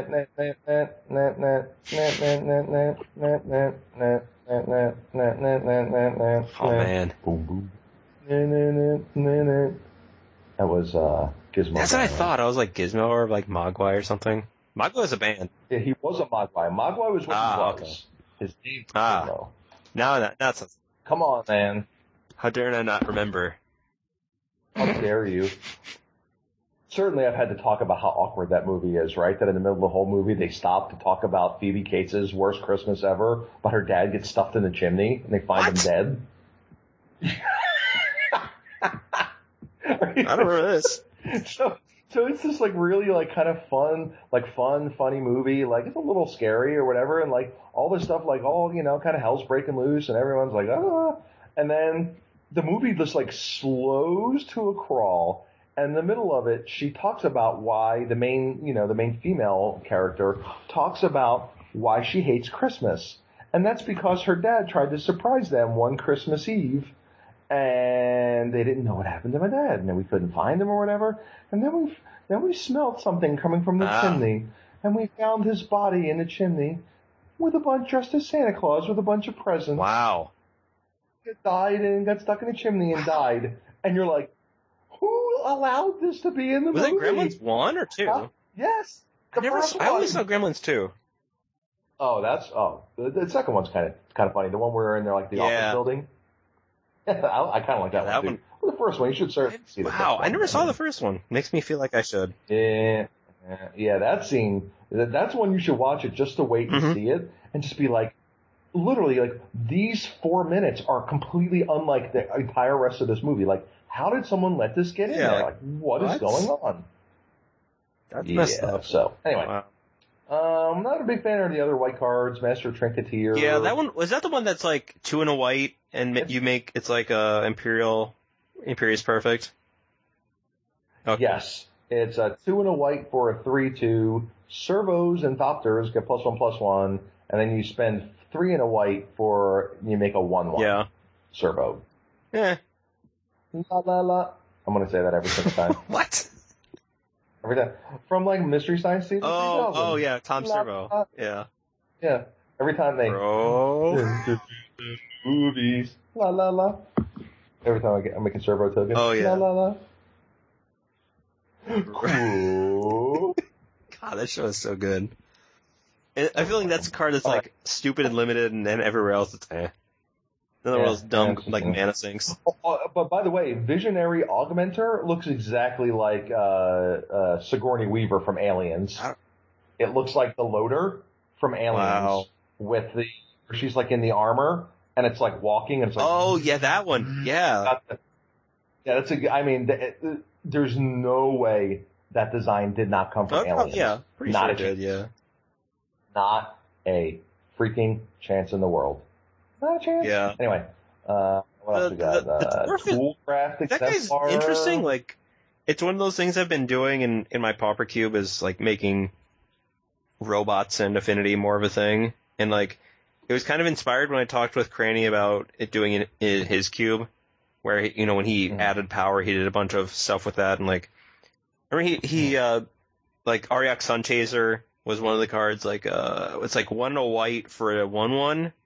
And then Melcraft it becomes 3/3 flyer. And I wonder if that there's more incentives to do that now. Like before, there may not have been, but I wonder if this block will do that because like one mana for a 3/2 is pretty absurd, like unprecedentedly huge for a mono color creature. It's just it requires like I'm not gonna play that in just like generic white deck. It's one that would have to be specific, you know, like some kind of artifact-y kind of. By the way, it's not entirely unprecedented. Oh, there you go. One of my favorite creatures also can be a 3/2 for one. Which one? Stoneforge? The new. One of my favorite red 1-drops ever. Goblin Guide? Goblin Welder. It's a werewolf. Oh, that one. Oh, yeah. I was about to say, like, Goblin Welder. Yeah. The one that you play on turn one, and they go, crap, land, go, and you're like, let's get it on. Let's do this. Here it comes. Here comes the 3/2. Let's flip it. So, I can certainly see this having more use in lists that have power and just having more ways to turn it on from an earlier time. Whereas, like, for my cube, this is not altogether realistic unless you add unless there's a bunch more low dropped artifact creatures you can add, which, you know, there may be. There's some at least in this set. Yeah, like, well, you know, we shall wait and see. All right, so let's move on to blue. Feels like I always have to mention that. I referenced that song to somebody and they didn't know what I was talking about, and they were like my age, and it's like, you know that terrible song, I'm Blue. Nope. Am I blue? Oh, there you go. Oh, by the way, remember Reignited? Like, my girlfriend recognized, like, she was, we were at, like, the zoo, and, like, we were, like, away, you know, like, we went somewhere and we came back, and she referenced that. I'm like, dude, Pete's an herb. Pete's an herb. Anyway. There's not really much in blue. Blue's kind of lame. I put one card in there, which I think I like, but I'm probably biased. Yeah, like Insidious Will, whatever. Nice. A Metallurgic Summons is interesting. It's 5 mana. But it costs 1 million to do nothing.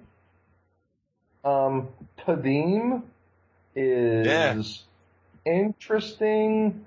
If you're into, what was the white one from, they used to play an old Tooth and Nail deck? Leonin Abunas?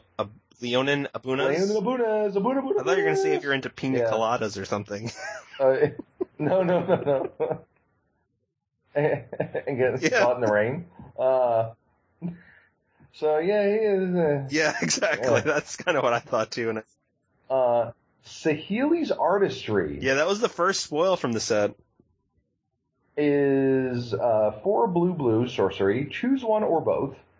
Make a token that's a copy of target artifact, or create a token that's a copy of target creature, except for it's also an artifact. Also, one quick point about Leonin Abunas. That art sucks. Like, a lot. Terrible. Yeah, that's not great. It's not great. War of Reclamation's a way better art with Leonin on it. One of my favorite artworks. Yeah. Feels like the Saheeli's clone thing's a bit too much. Yeah. Feels like feels like 1 mana too expensive. Yeah. Maybe half a mana too expensive. But, you know, we can't have half manas in our world. I was about to say, we can't have a half mana. So, can if you have City of Ass in your cube. That's true. On tap of Garrick. What's up? That's right. But whatever. All right, now, of course, the real card, which is Torrential Gearhulk. Yeah, that's something. So this card is 4 blue for a 5/6 flash, and you get to cast an instant in your graveyard for free. Yeah, doesn't do sorceries, but okay. Okay? Yeah. Like, all right. This card's really good. Yeah, I... like... Huh, would you like to attack into me with 6 mana open? Now you gotta think about it. Like, alright, I guess I'll cast a spell. And they're like, surprise, here's a 5/6 and counter your stupid thing. Here's a 5/6. Oh, this might not end well. Uh-oh. Like, whoa. I remember looking at some of the 3.0 lists where I had Snapcaster, and, like, I think one of the weaknesses I found is that it can't get back Wrath of God effects, like you can't flashback a Wrath. But aside from that, I was like, okay, that seems fine. Like, but whatever, it's a freaking 5/6. Yeah, I mean, I have cast Flash probably more than my fair share of Ambush Viper mode. You know, this guy. Dude, this is like Ambush freaking Anaconda from the movie. It was like Ambush Snakes on a Plane. Like, holy hell. I've had it with these. Card is freaking enormous. Oh, you know what it is? It's Penumbra Worm. Yeah. Ooh, Penumbra Worm is sick, together. Too. You're like, hey, here's Penumbra Worm. Like, finally, I killed it. You're like, well, here's the bad news. I'm going to counter this. I'm going to counter your thing. Yeah, I think again, I'm probably biased, but I quite like Torrential Gearhulk. Same. There's me. Same. That's my one blue card. I was about to say, the rest of blue is terrible. Yeah, there's not very many. I know I'll be trying to draft a bunch of Windrake. Yeah. I'm surprised they didn't have a bunch more artifact creatures, colored ones, like Esper. They kind of kept it to just the Gearhulks, which is weird. I was like, what? I was a little disappointed in that for Pauper Cube, but that's all right, man. Gearhulks. Yeah, the Gearhulks are nifty. All right, let's see. So I figured I'll name this one because it's our first energy card, and it does something similar to another black card that sees play. Oh yeah. This is Demon of Dark Schemes. So this is 3 black for a 5/5 flying. When it enters the battlefield, all other creatures get -2/-2, and then whenever another creature dies, you get an energy. Yeah. Counter. Now you pay 2 and are black and pay 4 energy. Put target creature card from a graveyard onto the battlefield under your control tapped. That would be any graveyard. Which is something you don't tend to see as much nowadays. Yeah, you don't see a whole lot of being able to take other people's creatures out of their graveyard. There's Rise from the Grave, and that's cards. So there's not a whole lot of awesome black 6s. There's a couple that are very solid. Obviously, there's Grave Titan. There's Grave Titan. And Massacre Worm, Massacre Worm, which is reminiscent of Massacre Worm, certainly, but with a little bit different twist. What a twist! Kind of like the swords. The swords are a little twisty. Yeah. Some scimitars, because why would it be an Indian thing without some scimitars? This is true. Around? There's a lot of scimitars on the artwork in this set, by the way. But, that was not scimitar face. That's not at all. Mixmaster Scimitar. DJ Scimitar. So, thoughts on Demon of Dark Schemes? I don't think I have room for it in my cube, but I could certainly see, even though it's a quote-unquote lazy swap, I could see trying it in the other black card that was Massacre Worm. I can't remember the name. I could see trying it in the Massacre Worm slot for a little while and see how it plays. I mean, it is a 5/5 flyer, and if other energy if we find more energy cards that do things, then we certainly have some potentially further future action. Yeah. Because ideally, when you're going to cast this guy and you're going to generate some energy. From killing the boys. Yeah, there doesn't seem to be much now, but I really hope they keep it going. It's not just this set, because it feels like it'd be disappointing for it to be that, the whole colorless thing, that was there for a set and then it went away. And I'm really hoping energy doesn't do that, where it's hey, energy, see ya, with another set. I really hope they don't have it as just Kaladesh, because that'd be awkward. Yes, I also hope that they continue it. Hopefully, for at least this, they'll have it for one more set, and then I guess we'll see if it ever comes back around again. But yeah. Anyway, let's see here. So Let's take a look. Essence Extraction. No, thank you. Oh, is it the bad Lightning Helix? Oh, yeah, no. I do really love the name Gonti, Lord of Luxury. When I thought of that, I immediately thought of John Gotti. John Gotti? Wasn't that some mob guy? The Teflon Don? Or was John Gotti the guy that hit the people on the subway with the baseball bat? Or maybe it was the same guy. He was a mob boss for sure. John Gotti. Died in Springfield, Missouri? Oh, I guess because he went to jail. I'll do it. Yep, there you go. Teflon Don, I was right. Yeah, that's what I thought of immediately when I saw that name. I was like, oh, it's John Gotti. Cool. And I think that's like the Etherborn are supposed to be kind of like that in a way. Some of them, at least. Maybe. Yeah. I don't know. Again, I don't know. All I know is there's an awful lot of text on the card, and I'm like, wait, what does this do? You impulse them. Yeah. Anyway, moving on. Midnight Oil. Yeah, I don't know. I've heard some like minor rumblings about that card, and I was just like, it's a weird Phyrexian Arena that costs 4. Right, and then you put your left foot in, take your right foot out, draw a card, shake it all out. And then your like hand size dies. Yeah. Yeah, I saw it and I was like, this sucks. I could do without all the extra dance around. Give me Phyrexian Arena. Let's see. Night Market Lookout. You know, it's very reminiscent of that vampire, right? So when you attack, they lose one, and you gain one. Pulse Tracker or whatever. Pulse Tracker or whatever. Yeah, like I just don't need cards like that. Noxious. Yeah, that was the one I actually cared about. Yeah. So this is the one. So this is 4 black for a 5/4 menace. When it enters the battlefield, you may destroy another creature. No restrictions, which is nice. Unlike Necrotal, you just may destroy may destroy another target creature. Can't destroy itself to gain a life. Because when you destroy a creature that way, you gain life equal to its toughness. It's, I forget, LSV said it was Mecrotal, and I was like, yeah. Yes, yeah, Mecrotal. Yeah, I was nice. Like, I think I called it that the other night, too. I don't know if I had heard LSV say that, but that's certainly a possible, like, parallel genesis thing. I was about to say, kind of like with the Vampire Whitehawk thing, it was probably some parallel genesis going on there. Yeah. I feel like I want to like this card, which of course means it sucks.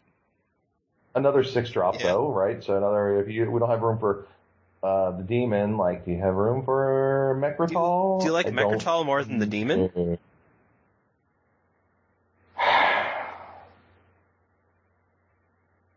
I don't know. Either. I don't even know if I like the demon more than Massacre Worm, honestly. I'll be completely honest. I don't know. I don't know what the answer to that is. I do like that they both have evasion. Yeah, menace is an actual thing. Like, it's hard, it's easy to dismiss. Oh, yeah. It's like, oh, flavor text. But it's not like First Strike or something stupid like that. Foreshadowing.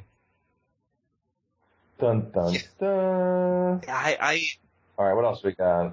Yeah, I don't know. Like, I could see trying, but I'm not convinced. But certainly if I open a masterpiece of it, yeah, we're trying. I feel like I'm going to try it. I'm going to proxy it up, try it for like a month. I'll be like, yeah, and then take it out.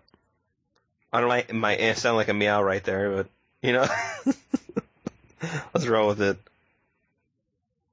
But, it just seems okay. It's just, it seems like there's Grave Titan, and then it's like everything else after that's just kind of like, it's kind of like that way with 5s in black. Like, there's Shriekmaw, and then, like,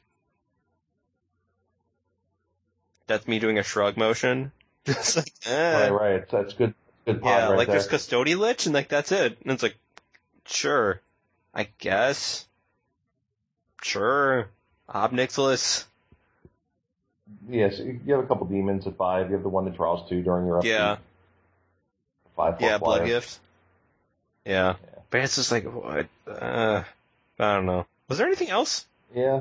Black? There's the Syndicate Trafficker. I don't even remember that one. Which is it's a 3/1 for 1 and a black.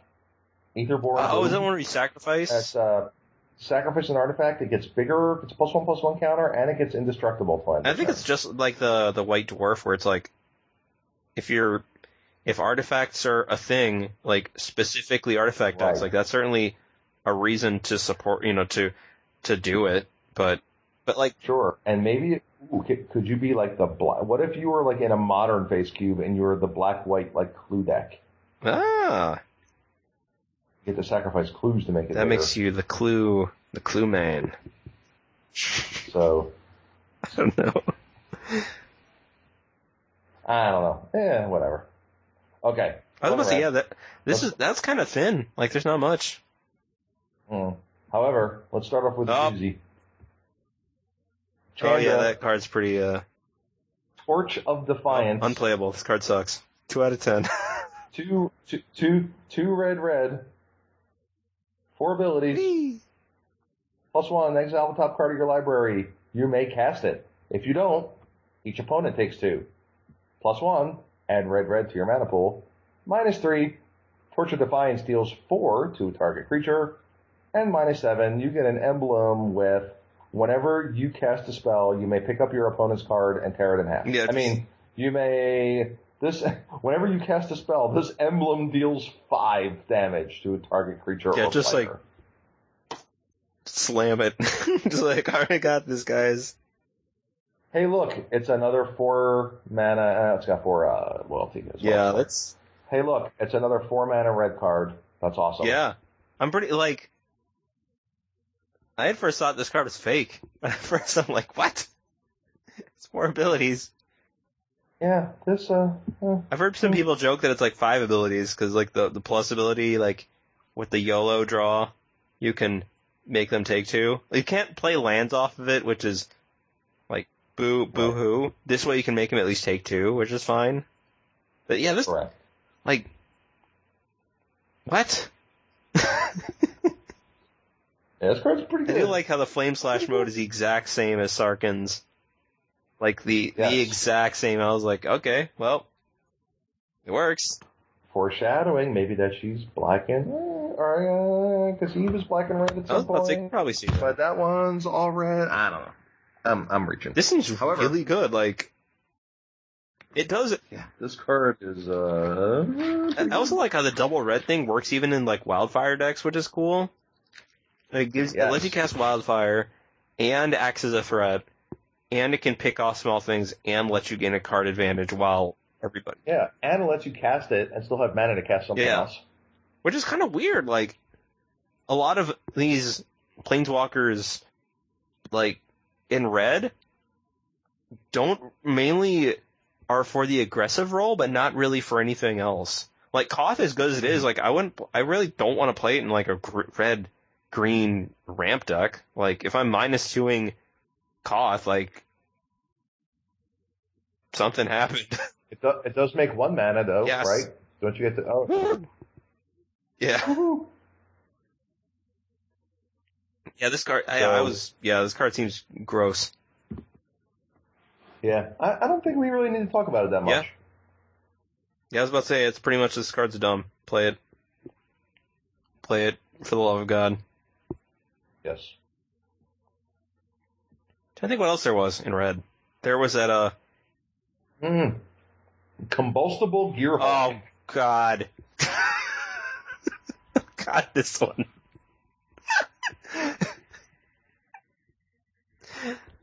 How did I forget? This one seems like the most fun to me out of all of them. I was talking with a friend of mine, and he's like, yeah, the blue one's probably the best one, but the red one really seems like the most amount of fun. Fun is certainly a word to describe it.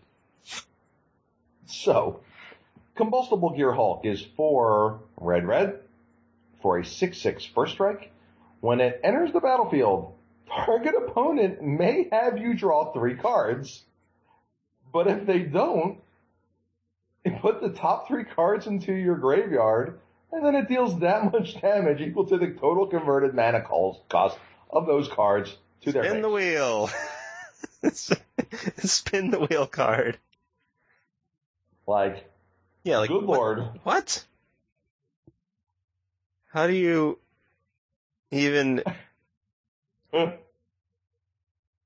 Yeah, sure, draw. Yeah, 3. Whatever. Well, I sure should I wonder if I'll take 7. And sometimes it's like, all right, well. You can just draw 3. It's like, well, crap. I guess you can just draw 3 because I don't want to be dead. I was about to say, like, say you're at 9. Well, that's probably you just let them draw. Depends on what kind of red deck. I was about to say, if I'm in the red, like, aggressive red deck and my opponent's playing it, I'd be like, what? If you're, like, the green-red, like mid-range deck, I don't think you can let them do that. Yeah, most likely just draw 3. They're like, here's 4/5 and land. Yes. It's 9. Woo! So, yeah. This card's real dumb, too. Seems interesting. I'm certainly trying it. That's for darn sure. Like, as much as I like me a Hasty Dragon at 6 mana, I can kind of dig this card for a while. I mean, I'm not replacing Inferno Titan, that's for sure. However, this card seems really sweet. I'm surprised they haven't come up with like a really like a good like FTK kind of creature since Inferno Titan. I guess because FTK is dumb. Correct. As it turns out, that card's real stupid. I guess New Chandra kind of is one. She's like a very angry flame tongue Kabu. Angry flame tongue? Yeah, it's like she's a Why are you so mad, flame tongue? What'd you eat? Ghost peppers. That'll do it. Alright. So there's also Inventor's Apprentice. Oh, yeah. Which I really like the nickname of. Yeah, I forget where I saw that from. Like, that's perfect. That's really great. Yeah. The Nerd Ape. So Inventor's Apprentice is a 1/2 for a red and gets +1/+1 as long as you control an artifact. Nerd Ape is awesome. Very good. That card's great. Again, if that other white 1/drop creature is good, then this guy is good too. Apparently, you know what I mean. Like there's some action for that. You know what card I miss? There was a green card back in the day that was a Curd Ape in green if your opponent controlled a non-basic land. Yeah, like Sky Shroud Elite or something. Yeah. Yeah, something like that. Like, I remember playing the heck out of that card in Legacy back in the day, man. Back when it was like 1.5. Yep. Like, had Curd Apes and those guys, like, who's not going to play non-basic lands? And like, come on. Of course you're going to play your $10 in lands. Yeah. So expensive. So again, I think if that's kind of where you are, I think that's a good place to be. It's a nice payoff for doing it. Apparently, that's a deck in the new standard is red white artifact dudes and things. Mm-hmm. Oh no, it looks like it might be for real because there's some nice ones in the red white like vehicle aggro deck. Yeah, some of the vehicles seem really good. Get your wolf robots that can drive all your people. Oh yeah, it's a nice driver. 2 mana. Is that the wolf driving? Yeah. All right, so let's see. So we have Pia Nalar, which is like mini version of Pia and Kira Nalar. Yeah, pretty much. It seems okay. Like it seems all right. Yeah. Yeah, that's. I think I like the one from what's his name better from Eldritch Moon. Which one? 3 mana guy that when it attacks you get 2/1/1 tokens. Oh, Hanweir Garrison. Hanweir Garrison. Yeah. I think I like that one too. Anyway, all right. We got another. Yeah, Reckless Fireweaver doesn't do that much. So Speedway Fanatic is a neat card. Yeah, it's very like. But again, like, here's the thing though, is that this card's only good if you have a large vehicle component, right? And we haven't gotten to vehicles yet because they're not colored yet. Maybe we should have started there. Yeah, I think it's fine to go card. But certainly can't play this card just as a 2/1. I think years ago we would have, but not now. Sure, Goblin Piker with haste, you know, sure. But not so much anymore, because now, like, you know, this guy is basically like, hey, if you don't, you know, there's the one that bonds that makes something else. Oh yeah, Lightning Mauler. Yeah. Right, and like it's kind of hard to play this guy, but certainly if you have a if you're jamming all the vehicles possible, then you know. I was about to say that. Let's see what else. I think the only other one was what Thriving Growth. Oh yeah, speaking of 2 mana dudes, it's a 2 mana 3/2. So 1 in a red. That when that enters the battlefield, you get 2 energy, and whenever it attacks, you may pay 2 energy, and if you do, you put a +1/+1 counter on it. Yeah. So it's a 3/2 as long as you get to attack with it once for 2. It's all right. Like it's kind of outclassed nowadays. Yeah. But it's not bad. Like it's better than. It's certainly not bad. I mean, it's better than Goblin Piker. That's for sure. Yeah. So, all right, going into green. Oh, green. Going into green. So, Blossoming Defense is kind of neat. Oh, is that the new Vines of Basswood? Well, yeah, it's the new Ranger's Guile. Oh, yeah, right? Yeah. So, it's +2/+2 in Hexproof till end of turn. Yeah. For 1 green. Yeah, so upgrade. Upgrade complete. Yeah. Upgrade your Ranger's Guiles by 100%. Yes. And still don't play them in Cube because this combat trick still it is quite the dagger. Horrible, getting blown out. Let's see. Nature's Way. Oh, is that the fight thing? So Nature's Way is 1 in a green, but it's a sorcery. Oh. Target creature you control gains vigilance and trample, and it deals damage equal to its power to another creature you don't control. Yeah, so this, I feel like this is like, we're gonna push this fight card as hard as we can and see if people play it. Like, if there's gonna be a card that's gonna do something that's, you know, that's not a pump spell but interacts in that kind of way, this is it.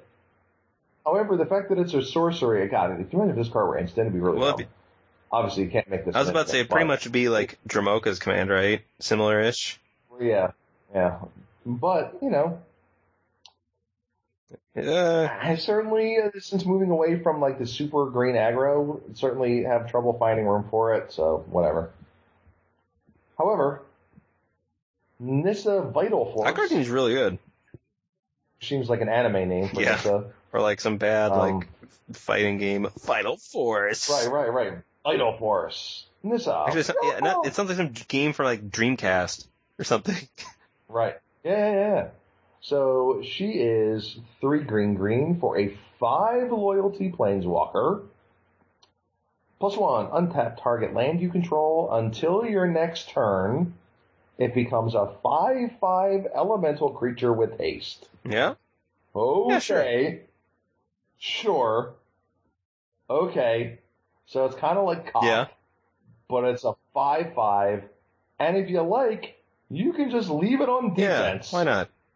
I like that these anime land things have haste to get around the feel bads. Mm-hmm. Like if you misclick, right? Well, you can untap it too, right? Or it's like I tap. I clicked the wrong one.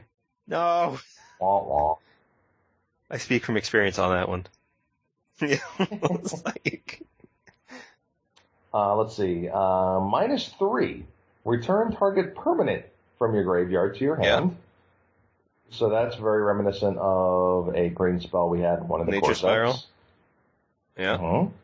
And then -6, by the way, the turn after you +1 her, you get an emblem with whenever a land enters the battlefield under your control, you may draw a card. Yeah, and that seems like the ultimate like dreamboat for some kind of like green, blue, whatever, slow deck. It's like, I will play land. And I'll draw a card. I have trouble finding a reason not to include this. I guess it's because it's like yet another Nissa and yet another 5 mana card, but like, okay. I mean, yet another awesome card? Okay. Yeah, I was about to say, it kind of reminds me of Koth in a way, which is weird. No, I mean, you can certainly see the... similarities. Relationship and the similarities between the two. So again, I certainly can see including that one. Let's see what else we got here. There's a Verdurous Gearhulk. I know at least that one.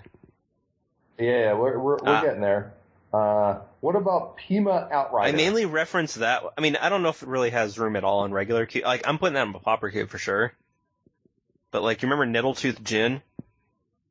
Like, yes. That card is so outclassed now. Outclassed yes. by common. Nettletooth Jin was, you're right. Yeah, now it's just the 4-4 trample for 4. And you can split it off. You can make it a 3-3 and a 1-1. Right. Or you can get a Tom Servo. Yeah, you can make it Moose and Squirrel. Moose on the Squirrel. That, you know, that card, it's Ambassador Oak. Mm-hmm. Right, Ambassador Oak. Like, it's awkward because you can't attack. It's like, oh no. There's also Ovia Pashiri? I'm sure I'm pronouncing that. That's okay because the card sucks. So it doesn't matter. It's got a lot of words on it, and it's got it's only one green mana, but okay, we'll move on. Yes, and then Verdurous Hulk. Verdurous, yeah. I don't know. It's like, I guess it's like verdant. Yeah. So it's kind of like the same kind of root. Has the, pun intended. Same root. Yes. Yeah. Good. So this one's a 5-mana Durhulk, by the way. And it's a 4-4 with trample. But when it enters the battlefield, you get to distribute 4 +1/+1 counters among any number of creatures you control. So if you like, it could be an 8/8. If you like, you can distribute them elsewhere. If you like, it can be an 8/8 trample. Yes, certainly. An 8/8 trample that dies to the artifact. Yeah, shrug. I like this one the least out of all of them so far. I think I put it in the middle, but I still like it. Like, it's kind of like Colonian Hydra, but... Yes, I like Colonian Hydra more. It's still it's yet another 5-drop, but it's nice. Yes. Yeah, it's certainly fine. I just like it the least among, because, like, I think of some of the ceilings of some of the other Gearhulks, and I'm just like, yeah, like, I'm going to cast. This one seems way under the rest. I'm looking at the blue cards, because I have it all sorted out into sections. I don't know why. And, like, I'm looking at, you know, the blue instances or whatever, and I'm not even thinking in terms of best case scenario, like, alright, 6 mana. Brainstorm. It's still fine. It's still good. Or, like, Mystical Tutor. Like, that's not broken. It's not like Ancestral Recall or anything, but it's still good. Right? That's still really good. I mean, Torrential Gearhulk. EOT. Remand my guy. Yeah. We wanted to draw a freebie. I would like to just cycle at end of turn, but I don't have a way to do that. Because apparently this 5/6 isn't enough.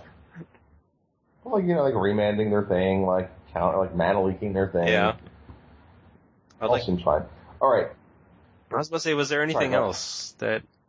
No, there's nothing else monocolored. No, we got the artifacts and multi. Yeah, the multicolored. So we have Mole Drifter. Oh yeah, I like that less than Mole Drifter because it doesn't have evoke. Correct, because I can just draw 2 cards if I need to, and I can't get it back. And it costs, and I have to spend 5 mana on it. And it has to cost 2 different colors of mana. And like, the Life Gain's nice, but I mean, I don't think I have enough room for it. Like, I don't think it's bad, per se. Like, would you rather have this in a deck or Dragonlord Ojutai? I would rather have Dragonlord Ojutai. Same here. So, if that tells you anything, I don't run Dragonlord Ojutai. I don't have room for I ain't got room for that anymore. Ain't nobody got time for that. So, Dovin Bond. Oh, yeah, Bane. Bond. Yeah. Boring. Basically, blue-white control. Boring. Like, you could argue that Nissa Vital Force is boring, but it's a good card. So, is his real name Dovin Yawn? You got 2. Thank you. You get 3. Thank you. Actually, it was very good. Yeah, he's so boring. It's like the +1 ability is like, so it's like 2. It's like such a, it's like a generic blue-white paint by numbers planeswalker. Yep. Like, costs 4 mana, right? Right, makes one creature smaller. And it, like, can't use activated abilities for some reason. Like, Sure, I guess. And like minus, so it's like 3 loyalty, and like -1 is like draw a card and then gain some life because sure, why not? Gain some. Gain 2, draw 1. Yeah. Woo. And then emblem -7 is your opponents can't untap more than 2 permanents during the untap steps. Now to be fair, thankfully that takes a really long time to get to because that's another stupid. Yeah, emblem. That's like what, Static Orb, I guess? One-sided? Yes, except for Static, right? Except we say Static Orb, in fact, most Static people. Orb, one-sided. Yeah, I don't know, like, it's, I don't think that card's bad, it's just, again, would you rather play that or Dragonlord Ojutai?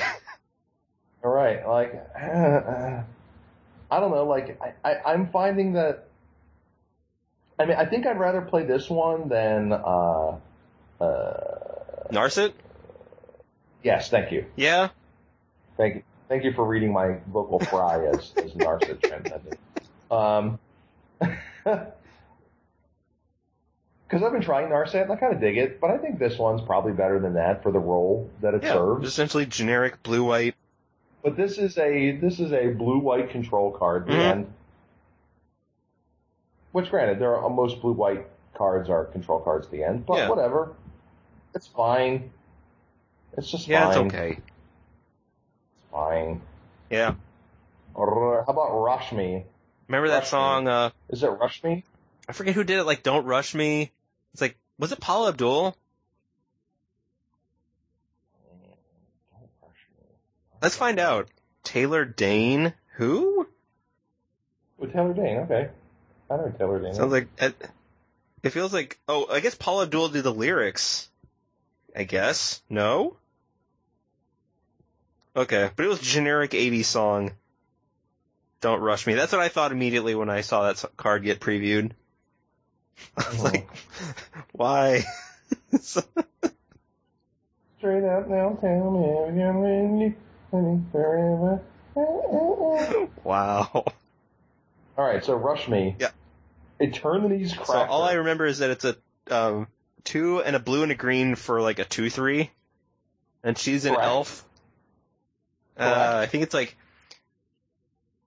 it's usually the other way around. Usually I'm the one who knows the cards, but I don't have a Chrome tab open. I'm too lazy to check it on my phone. Whenever you cast your first spell of the turn, reveal the top card of your library. If it's a non-land card with converted mana cost less than that spell's, you may cast it without paying its mana cost. If you don't, put it in. So it's like weird Cascade. Correct. It's Cascade for 1. Huh. All right. That seems... Cascade 1 card, but you get to draw it if you don't get to cast it. It is kind of awkward that it's yet another 4-mana blue-green card that has, like, no immediate impact. But it seems quite good if, you untap with it. Yeah, like, this card is really nifty. And, you know, blue-green cards aren't the strongest in the world as it is. So this is certainly interesting. I wouldn't so far as to call it good. Yeah. But it's certainly interesting and could be fun. Yeah. I feel like usually when it's a creature that's like, if you untap with this, it's really good. Usually it's a harbinger for play it for like 3 months and then you take it out because it's mediocre. Oh. Like, I'm trying to think of creatures that do that stay, and I guess they're like giant idiots like Bane Slayer. Or whatever. Sure. But that's really it. Like, you know, this creature is like, you know, you draw an extra card or whatever, and it's like, if you attack with it, you're good and whatever. But I don't know. Like, it seems so often, like, especially if you have stuff to do on your opponent's turn, aka counterspell, which is, let's be honest, that's all you're really doing with this thing. I don't think it's better than Shardless Agent, though. No, Shardless Agent's sweet. I think it... Okay, so before we get to another card, I do want to mention another one. A card that I think is... I don't know how good it is. I really want to play it in Standard. But Kumbal, Consul of Allocation. Oh, yeah, that one's weird. So 1 black-white for a 2/3 Human Advisor. By the way, it goes in the Advisor tribal deck, along with Gaddock. And the new Recruiter, I think. Yeah. So... Whenever an opponent casts a non-creature spell, they lose 2 and you gain 2. Yeah. Is there a deck for it in Standard? I mean, there certainly could be. I mean, the best Standard removal spell is Anguished Unmaking. Okay. What about Declaration Stone? Is that still cool? Yeah, Deck Stone is still a real card. Like, I don't know. Like, I don't know if there's like a black-white team-up, like an Allies deck, because you get to play like Drana. You know, the Drana that hasn't seen play yet. I mean, there might just be some like blue. I mean, it might be fine in just like black-white control, right? One with Sorin and Liliana and kill spells and removal. Right, and it's just like, oh, you want to cast a spell? All right. Yeah. I'll gain 2. And, like, the gain 2 is certainly relevant because, like I said, Anguished Unmaking does say lose 3 life on it, so it's not like this doesn't do anything. Although he does reference a country western song in there about having friends in low places. I thought they were going to say, like, Country Road or something. I'm like, what? Like Garth Brooks or something? Colorado. No, this is Garth Brooks. Well, I got friends. Yeah, because he has friends in places both high and low. Nice. He's got friends in low places where the whiskey's gone. At the sorry. That's what I just hear every time I go to if I'm in a adult beverage establishment. Oh, there you go. And that song comes on. Anyway, let's move on. I like that card. I think it's interesting. I think I kind of want to. I want to do something with it. I just don't know what. Unfortunately, probably not in Cube.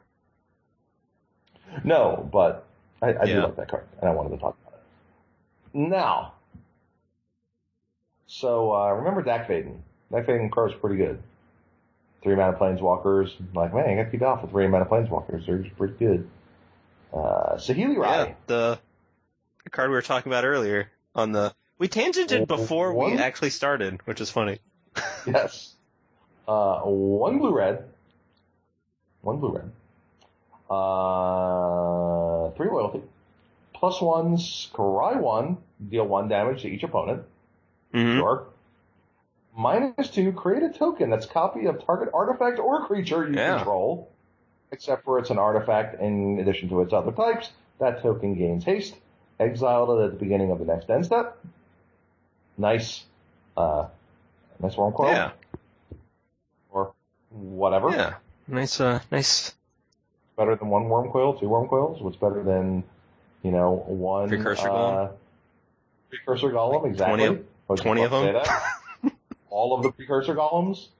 And then -7... Search your library for up to 3 artifact cards with different names, put them onto the battlefield, and shuffle your library. Yeah. Okay, so the -7, sure, not a super huge deal. I mean, big deal.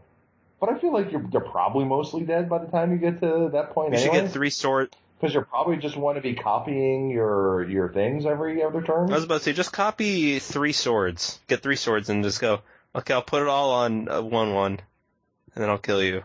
Yeah, make a sword attack you. All right, +1 scry, the one to you. Make another sword attack you. All right. Did the artifacts gain haste from ultimate?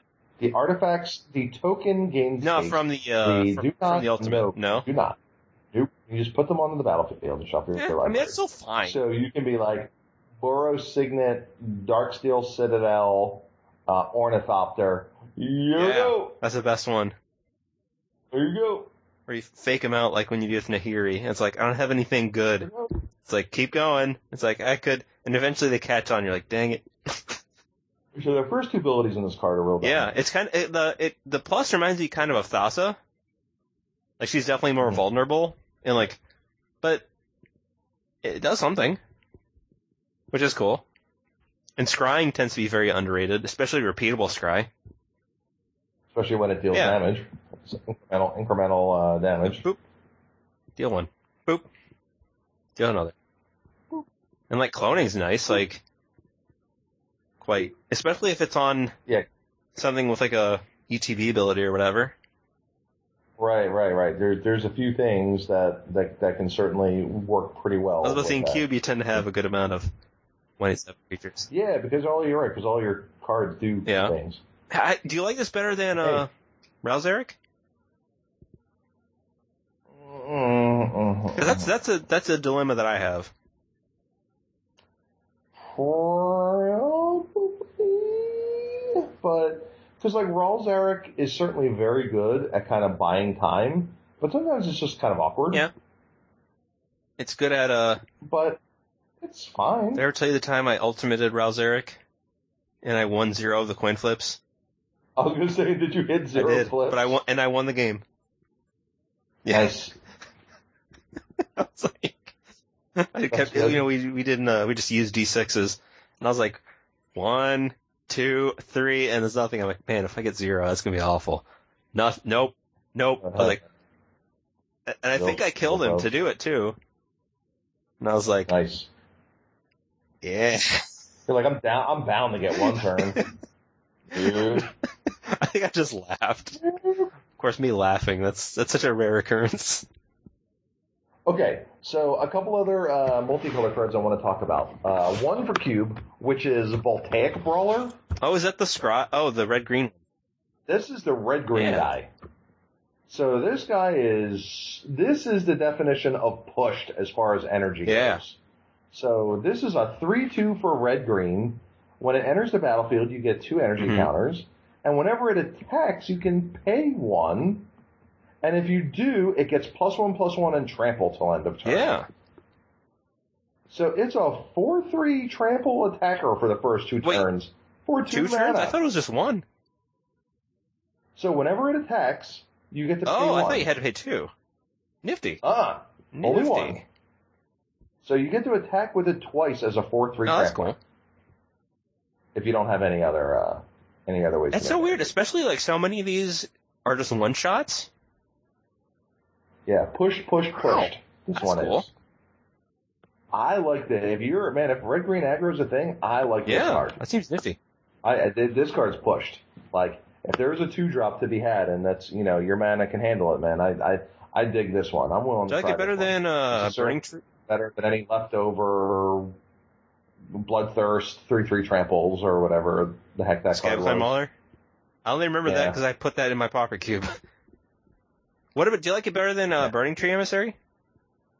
Yes. I think about that.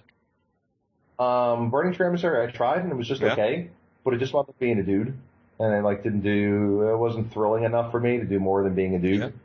Yeah. As much as I like it in like the Bushwhacker Zoo deck in Modern, where you get to have turns where sometimes you're just like Burning Tree Bushwhacker takes 400. Yeah.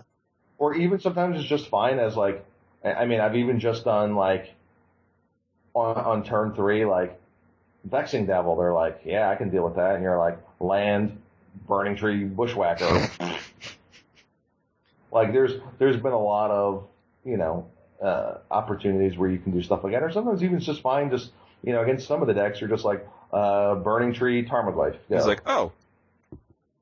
Like, I have to play 2 bodies on the next turn, especially when you play things like a Tarka's Command or whatever that makes the dice bigger. But this guy's pushed. Very pushed. Even though he's hard to cast necessarily, I'll be trying that one. No, the one you're talking about, which I think is going to be insane in Standard, if the deck is a thing, is Veteran Motorist. Oh yeah, like Scry too. Like what? So, I don't understand what's going on with this card. That is definitely a Robo Rosewater card. Yes, so it's red white for a 3/1, which is whatever, that's solid. Fine. And then on top of that, ETB when it enters the battlefield, Scry 2. Yes, apparently dwarven pilots are omen speakers. And then whenever it crews a vehicle, it gets +1/+1. Does it get like haste 2 or something stupid, or just +1? No, just +1/+1. Chicken. But guess what? What? Yeah. It's still dumb. Yeah, it's like what? Take 4 from my smuggler's copter. Yeah. It's like, so. And it's 3 power, so it crews most things. Yeah, I like that it has Scry 2. Like what? Yeah. Oh, the Scry 2 is just like, wait, what? Yeah, because it was one of the cards that was spoiled, you know, in the, it was one of those 11th hour spoilers or whatever that they, and they show that, I'm like, what? Why are you scrying? it, It did not make sense. I was very confused. Yep. Yeah. That card's sweet. Yeah, it is. Not for you, but yeah, it's probably especially with Nahiri now, like Nahiri, Vengeant, Helix. It's pretty hard to make for that to make in most cubes. But I mean, it's definitely sweet though.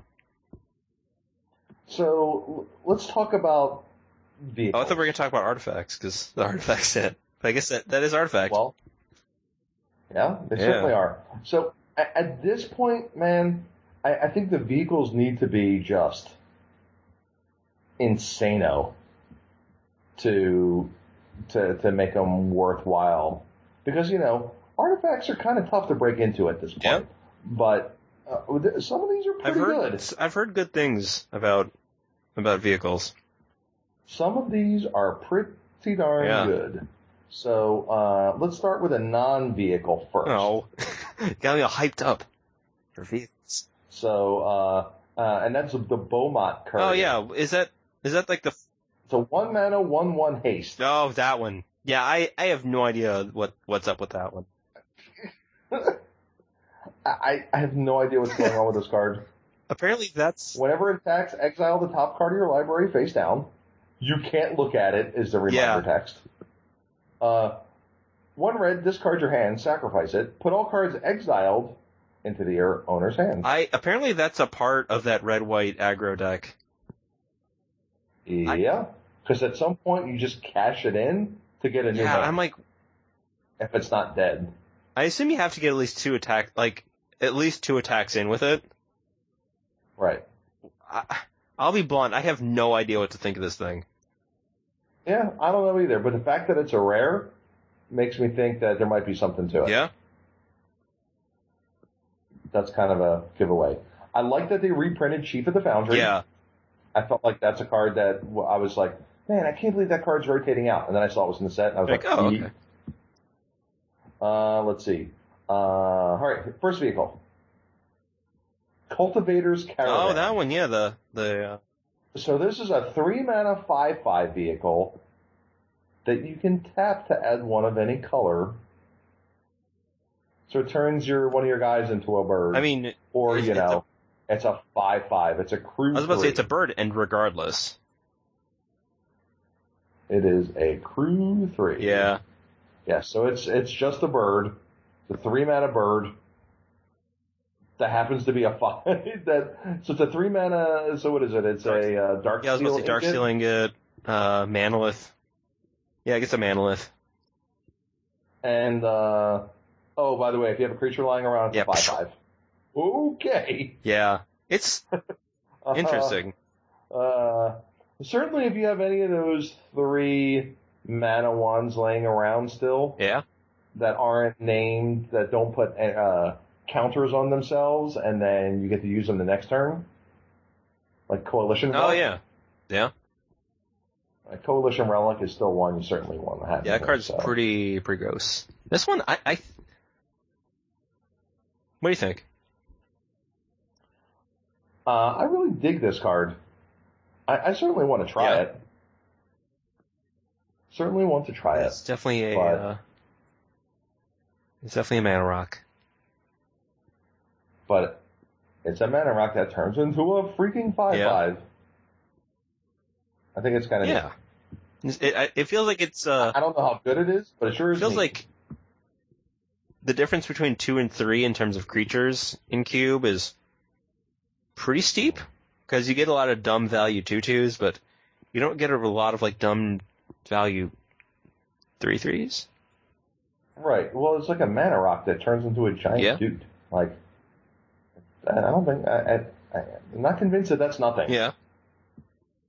So... One thing I do like... Still agree... Oh, one thing I do like about these, and I just noticed it because I was flipping through, with Color Marauders, with its vanishing on the stack, you can crew some up. Power that guy up. And then... Now I'm dead. Goodbye, guys. He went in, he did one last ride, and then he died. It's kind of poetic. Well, it's kind of poetic. One more ride, and then he died. He burned out. It's pretty snide. Yeah, did you say Bayside? I said, no, it's pretty snide. I was like, Bayside. I was like, Saved by the Bell. I'm like, Zach Morris just like, they jumped the shark. I wish I could make a Saved by the Bell joke, but I've never seen anything like it. It's pretty bad. I don't know. It was pretty bad. I'm sure it was delightful. No, at the time. It was pretty terrible back then too. You know, it is delightful. Snow? Robot Fox. What? Robot Fox. RoboFox. Oh, Filigree Familiar. Oh, that one. Yeah. 3 mana for a 2/2. When it enters the battlefield, gain 2. When it dies, draw a card. Yeah, it's like weird solemn, kinda.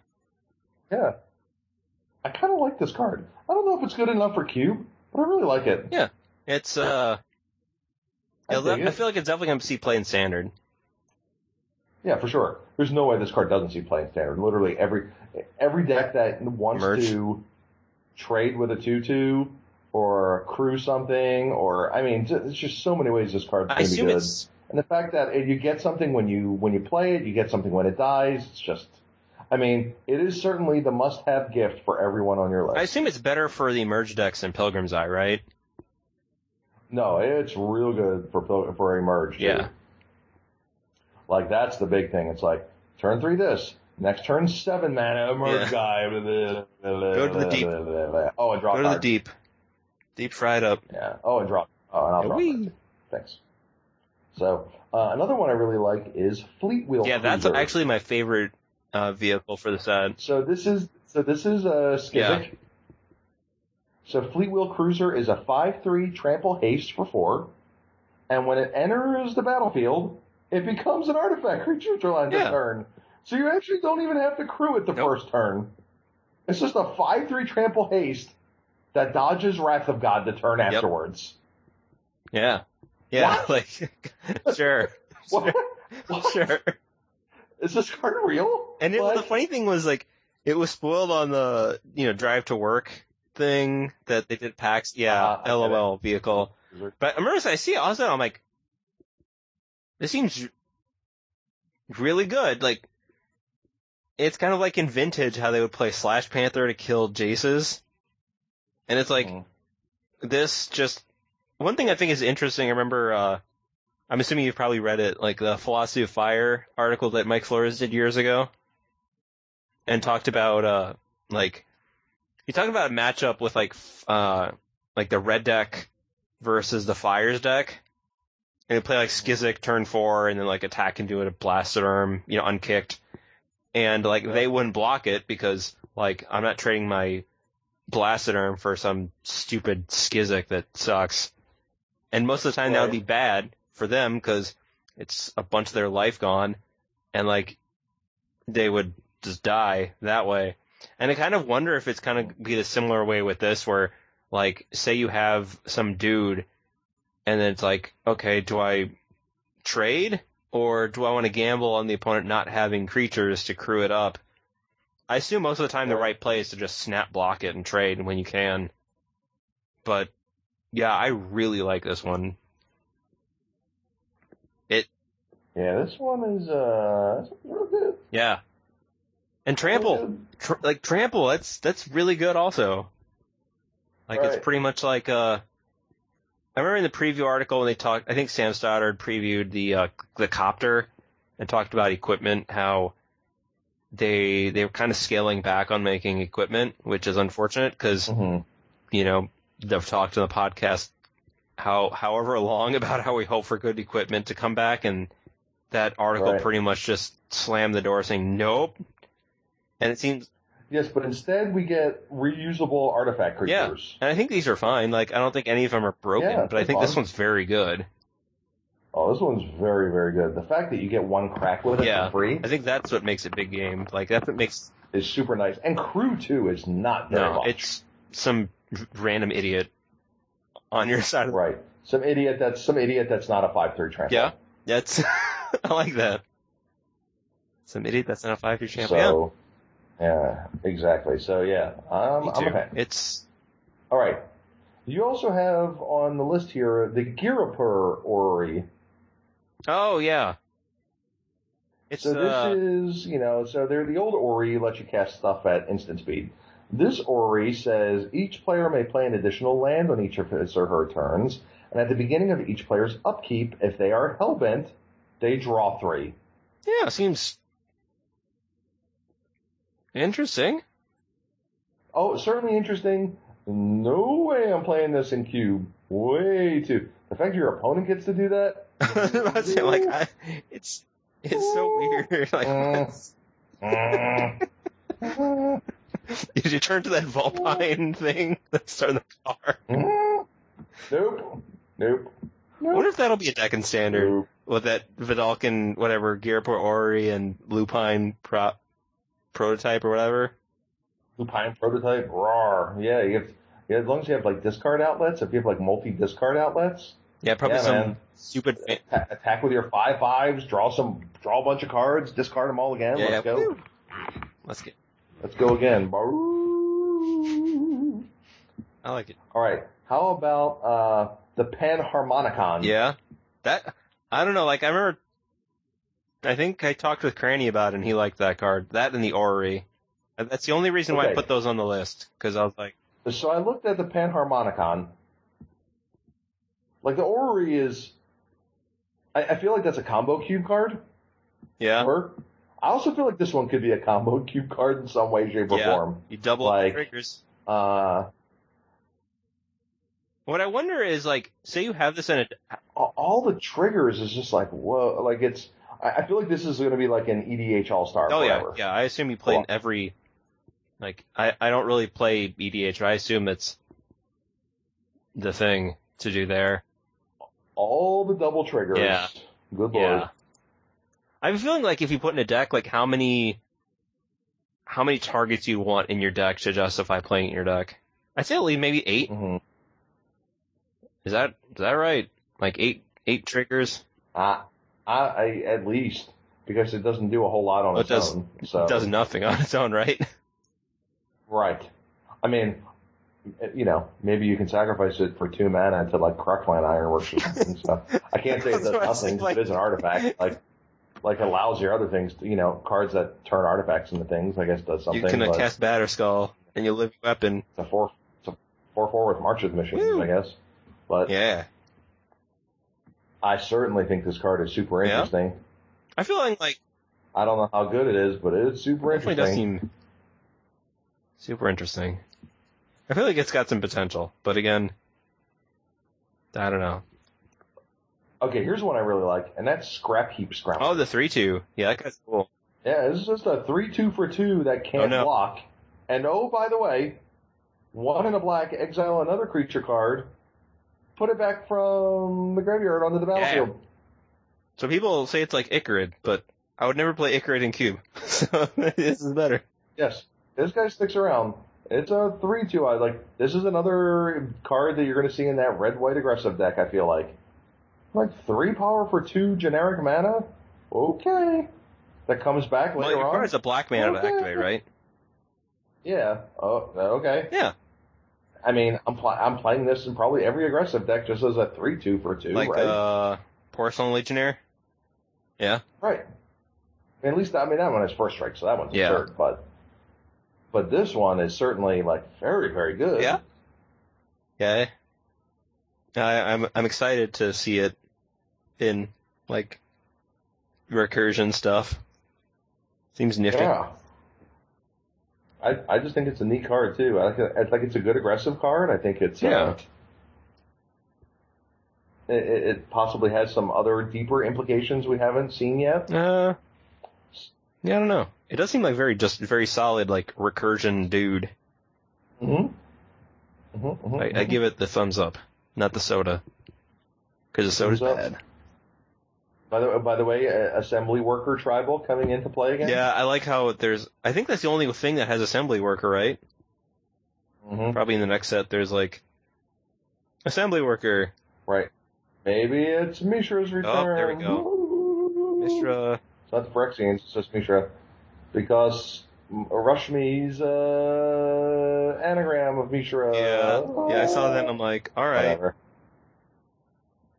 Okay, so what about Sky Sovereign console flagship.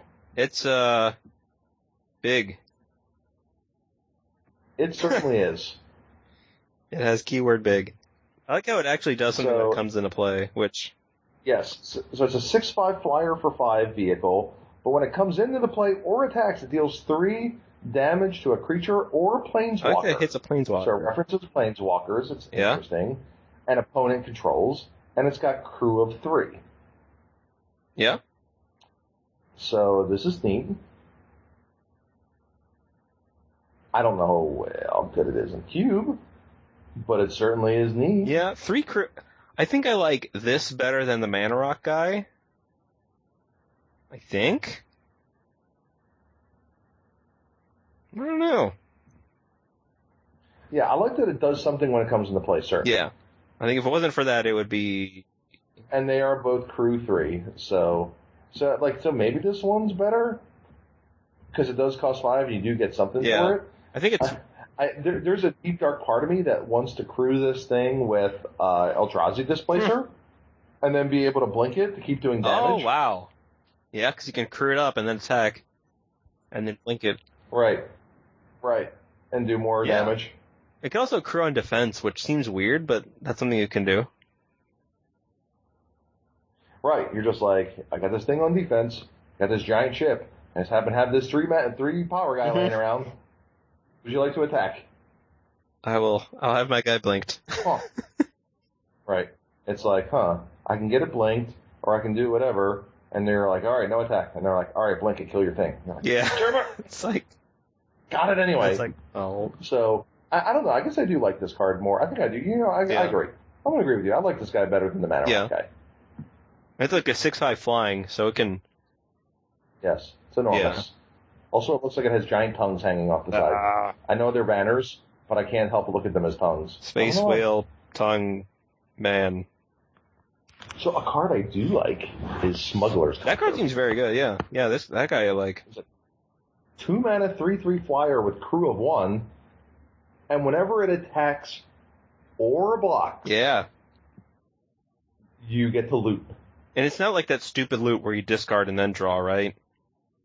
Ooh, you draw a card, and if you do, then you discard a card. Wait, what? They discard? Like your opponent does? No. So, if you do draw a card, then you discard a card. When you said they, I'm like, your opponent discards? If you do, then discard a card. That's what I thought. Yeah. And it's only crew of 1. You can crew it up with some soldier. Right. You have some, random, like elf idiot. You're like, turn 1 elf, turn 2 copter, go. And they're like, attack. And you're like, crew it up, kill your thing. They're like, oh, crap, I forgot about that. It's interesting. And then they don't ever do that again. It's interesting, too, because you can use it on blocking, it really disincentivizes attacks, so you don't have to wait till your attack cycle to loot. Correct. You don't have to you also don't have to wait till your untap in order to have it have an impact on the board if you have a way to crew it up. That's the other nice thing too, is that for all the this card doesn't do anything the turn it comes into play, they actually all seem to, all the ones we've talked about so far kind of do. But the fact is that you can crew them up on defense. Yeah. It's like, would you like to attack? So that would be bad. Don't do that. Right, even though, you're like, you know, and that's something to kind of remember when it comes to these things as well. It's like, oh, well, crewing doesn't do anything. It doesn't do anything the turn you play it. You're like, other than crew up and block your donkey ass, can do that, too. I guess it can, you know. We didn't talk about the ball lightning one. That one seems okay. The Oval Chase Dragster. I think it's just because it's so overshadowed by the 5/3. Yeah, because it doesn't auto-crew. It's it has crew 1. And it's a 4-mana, 6/1. 4-mana, 6/1 trample. Yeah, it definitely looks a lot worse. I mean, granted, this is an uncommon. Right, correct. This is also uncommon, so... It's when... I would like to draft, 3 of these in a draft and just be like, here it comes. Here it comes again. It's like when I saw people complaining that, Sky Skiff is so much worse than the Copter. I'm like, yeah, one's a common, one's a rare. What do you expect? Correct. It's like, So yeah, I'm digging the smuggler. Yeah, Contra seems very good. I like as well. Like red doesn't really get much looting. White doesn't really either. Or like a lot of ways to just directly draw cards, and this gives it a way to do so, even if it's looting, so it's not technically card draw or whatever. But and red has like faithless looting and whatever. But it's nice to just have that as well as a way to push forward, so you're not just spending resources to get up on card advantage or card quality. You're actively pushing damage through, which is cool. So I'm definitely liking that aspect of these cards too. But yeah, okay. I'm definitely excited by the vehicles. Like the good ones seem very good, and I really hope it's not just a Kaladesh block thing. Like I really hope it's something they're actually going to evergreen. And it seems like it would. Yeah, it seems nice. Like it would make sense for other planes too, even if it's like in the Egyptian set or whatever it's called. I forget something. Right, they probably have. Yeah, chariots, I was going to say like chariots or something, or gotta have a Ben-Hur race. I think one of the previous. I mean, we got pod racing in this one, right? Woo! There you go. That'd be nifty. But yeah, my favorite part of the race, of the pod race in episode 1 was the Tusken Raiders shooting at the guys. Like that's my favorite part is when I actually shoot one of the pod races, nice. And they're all afterwards. It's like they're seals or something. Yeah, like it's the best I can do without a modulator. Oh, that works. But yeah, they're awesome. All right, so lands. There's not much really.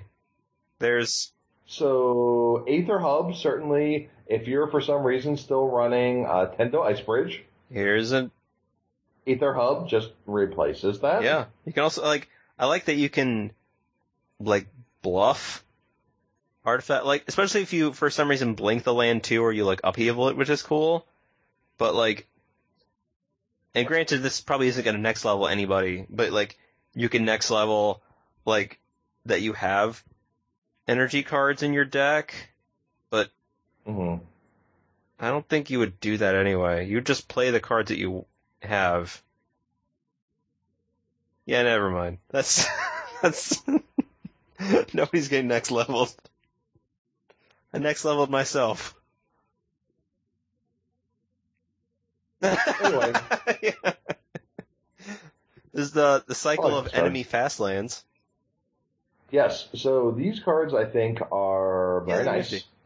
I don't know. I mean, certainly there's applications for them in Cube, especially stuff like the red-white ones. Oh yeah. If you like to run those incomplete cycles of which lands work best for which archetypes.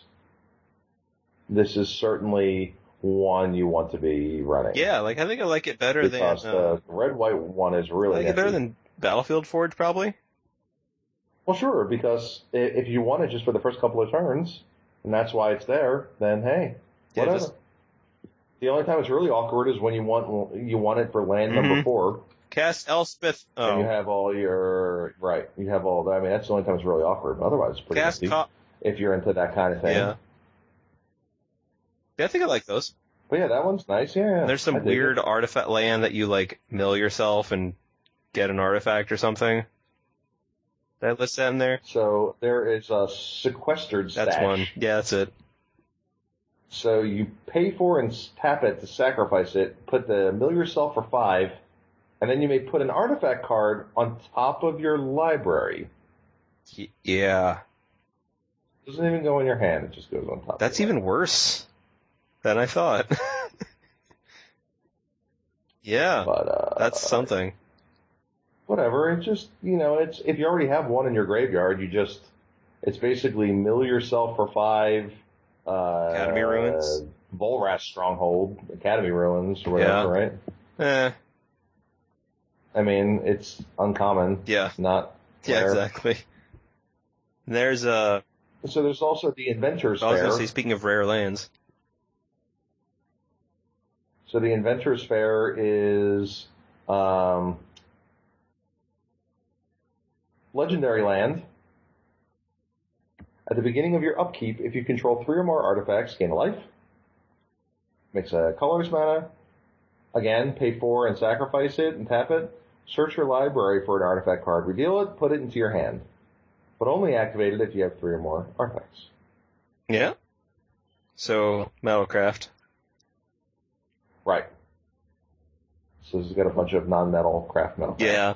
I do like how there's also that serpent, which is not affinity, but it's actually affinity for artifacts. Right. Like, that card seems very nice in Pauper Cube and just Pauper in general, because it's a 5/6. But yeah, it's just like, here, it's like Tireless Tracker. How it's like, it's not landfall. It's really landfall. Right. It's like, it's actually landfall.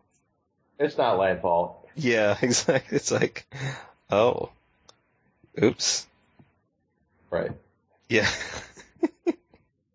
So, I think that about. I was about to say, I think, yeah, that pretty much, that does it. Yeah. So I think. So there's a few cards, certainly. There's some, I feel like, some very, very strong includes right out of the gate. Yeah, like Chandra is pretty. Real off the gate, out of the bat. Off the hook, off the. Me and my metaphors. Chain man. Off. Alright, now you're just. I don't know what you're saying. Just making stuff up. By the way, I like Combustible Gear Hulk. The green one? The red one. Yeah, wait a minute. I like the red one. I think you like the green one way more than I do, and I think I like the red one way more than you do. That's fair. That sounds like something I would do. So, but certainly the Blue Gear Hulk is just very, very good. Both monocolor planeswalkers, very, very good. Blue-red Saheeli, very good. Blue-white, generic, boring planeswalker that's worse than Dragonlord Ojutai. Right, like, fine. Yeah. But, there's also, and the vehicles, there's a few very, very good vehicles. Yeah, so I think there's certainly a number of interesting things going on here. I don't think there's a ton of cards yet that have really shown themselves, but I definitely think there are enough cards to make it. Yeah, the good cards seem very good.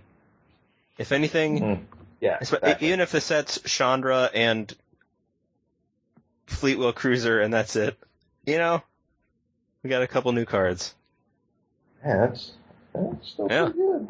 Also with the vehicles, they survive wildfire, unless you mess up, unless you goof. Unless you're like, activate this guy wildfire. It's like, oh. Man. Yeah. I remember, Giant Solifuge, how that was, like, the... A 4/3 at one point? Yeah, exactly. Remember, and it was, like, so good because you could kind of pivot versus Wraths. They could, like... Right, you're like Wrath, and you're like, well, here's this untargetable 4/3. 4/1, but yeah. Fuck it. Whatever. Yeah, like, take... 4 power, trample, can't target it with your stupid removal. Unless they use another Wrath, and that seems terrible. Right. Then you're like, oh, okay, well, here's another Solifuge. Yeah, it's like, take 4 more. Now you're dead. Yep. Eat it. Yeah. And now it's like... But yeah, I dig a few of these. Now you're like, here's a Schism, eat it.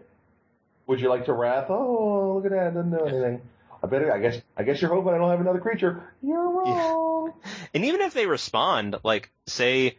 You cast a 2/2, if they have a spot removal spell, like, you can just respond anyway. Correct. They can't stop the Cruin. Killing the driver doesn't stop the vehicle. Yeah. Because it rides on. Rides on. It's like when you shoot the guy off the motorcycle and the motorcycle just keeps going. Oh, yeah. Yeah. That's true. Every single movie I've ever seen, when they get rid of the guy, it's the vehicle keeps moving. Yeah. So very much realism. All right. Well, I think that was pretty cool. Yeah. That actually took less time than I expected. Yeah. There's plenty of non magic talk for those of you who like it, and We even got some singing in there. I think we covered almost all the bases. Anything you want to plug? Yeah, I'll just, I guess, draft that cube on the CubeTutor. Draft that cube. Draft that Especially if you've never drafted a pauper cube. It's definitely an interesting experience. I mean, no matter what, like, it's also just free. It's on CubeTutor, so you don't have to pay anything. And also you're drafting versus bots, so, like, the AI is not the worst, but it's fine. It gets the job done. It's not like, oh, here's a Mox. Oops. I'm going to pass it. Granted, there's no Mox in the format either, but, you know, they're generally solid. But, yeah, I'll plug that. I'm probably going to write a Kaladesh review, and then probably Conspiracy one also for Gathering Magic. Mm-hmm. And then the blog, which I never update, despite saying I will, and then never do, at I'dRatherBeCubing.wordpress.com.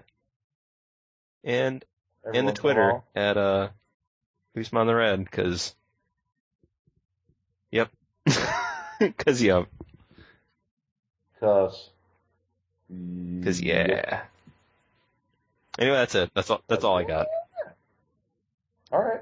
And they can find me at Anthony42 on Twitter. It's about all I have time for at the moment. Ye old article writing has been put on hiatus, obviously, for a while, as I, you know, struggle to find that balance of time to work on such things. But I do have a lot of things I would like to talk about sometime soon, but, you know, they'll have to stay in my head until such a time emerges. But yeah, hit me up on Twitter at Anthony42, and always more than happy to talk cube or talk magic card pimping or whatever it might be. So I definitely think these masterpieces and basically the fact that we're going to get expeditions from here forward, I think is a very good thing. I know people liken it to Yu-Gi-Oh! And the Ghost Rares and all this other stuff. Thing is that you don't need these cards. Yeah, pretty much. You don't need them. They don't have any effect upon what you need and what you don't need. But what it does do is not only does it allow people to the barrier of entry into standard being much lower just because of the sheer volume of cards being open.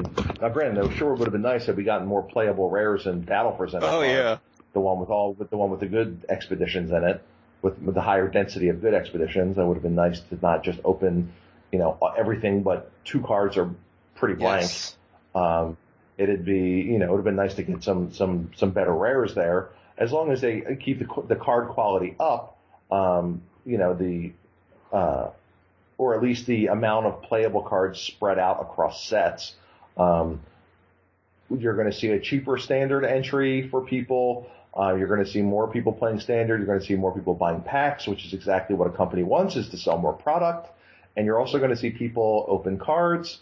And ideally, the fact that they're going to be doing this on a regular basis now will means that people will be freely willing to trade those to other people or other things or other entities in order to find entry into older formats like Modern, which they continue to want people to play too. So...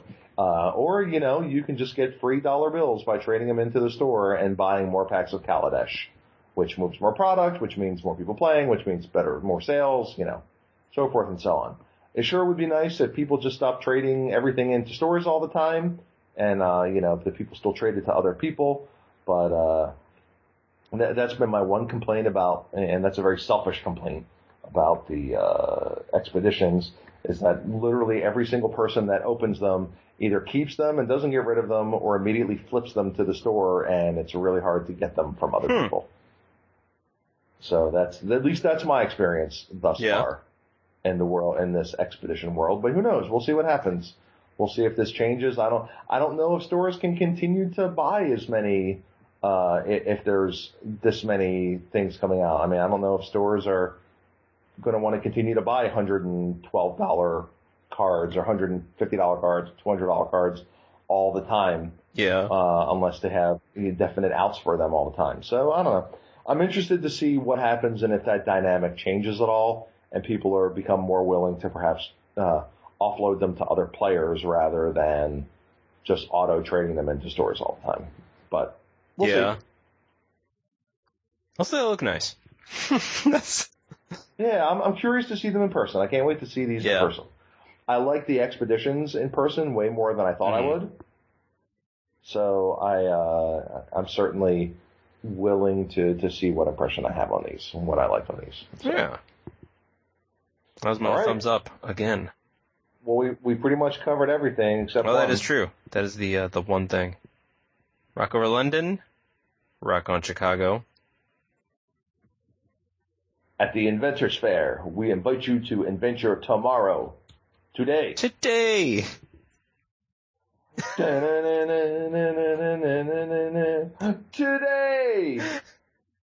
We're coming to Inventors Fair! Watch out for Tezzeret. Gotta watch out for Tezzeret! We're coming to Inventors Fair! Poor people. Gonna crew a vehicle yet. We're coming to Inventors Fair today. Wow. Today. Oh, there we go. Wow. I guess that's a good place to end it. Not much more to say. Look for some retro reviews here soon on Eldritch Moon, Conspiracy, and other things we should have talked about a while ago. I was about to say, what else is there? I thought that was it. That's about it. Okay. Eldritch Moon, Conspiracy. So many sets. Come on, Magic. At some point in time, we'll have to talk about the new Commander sets coming out. At some point soon. Yeah. When are those coming out? November? So, I don't know. Whatever. Help. Whatever. So. All right, man. Talk to you soon. Out.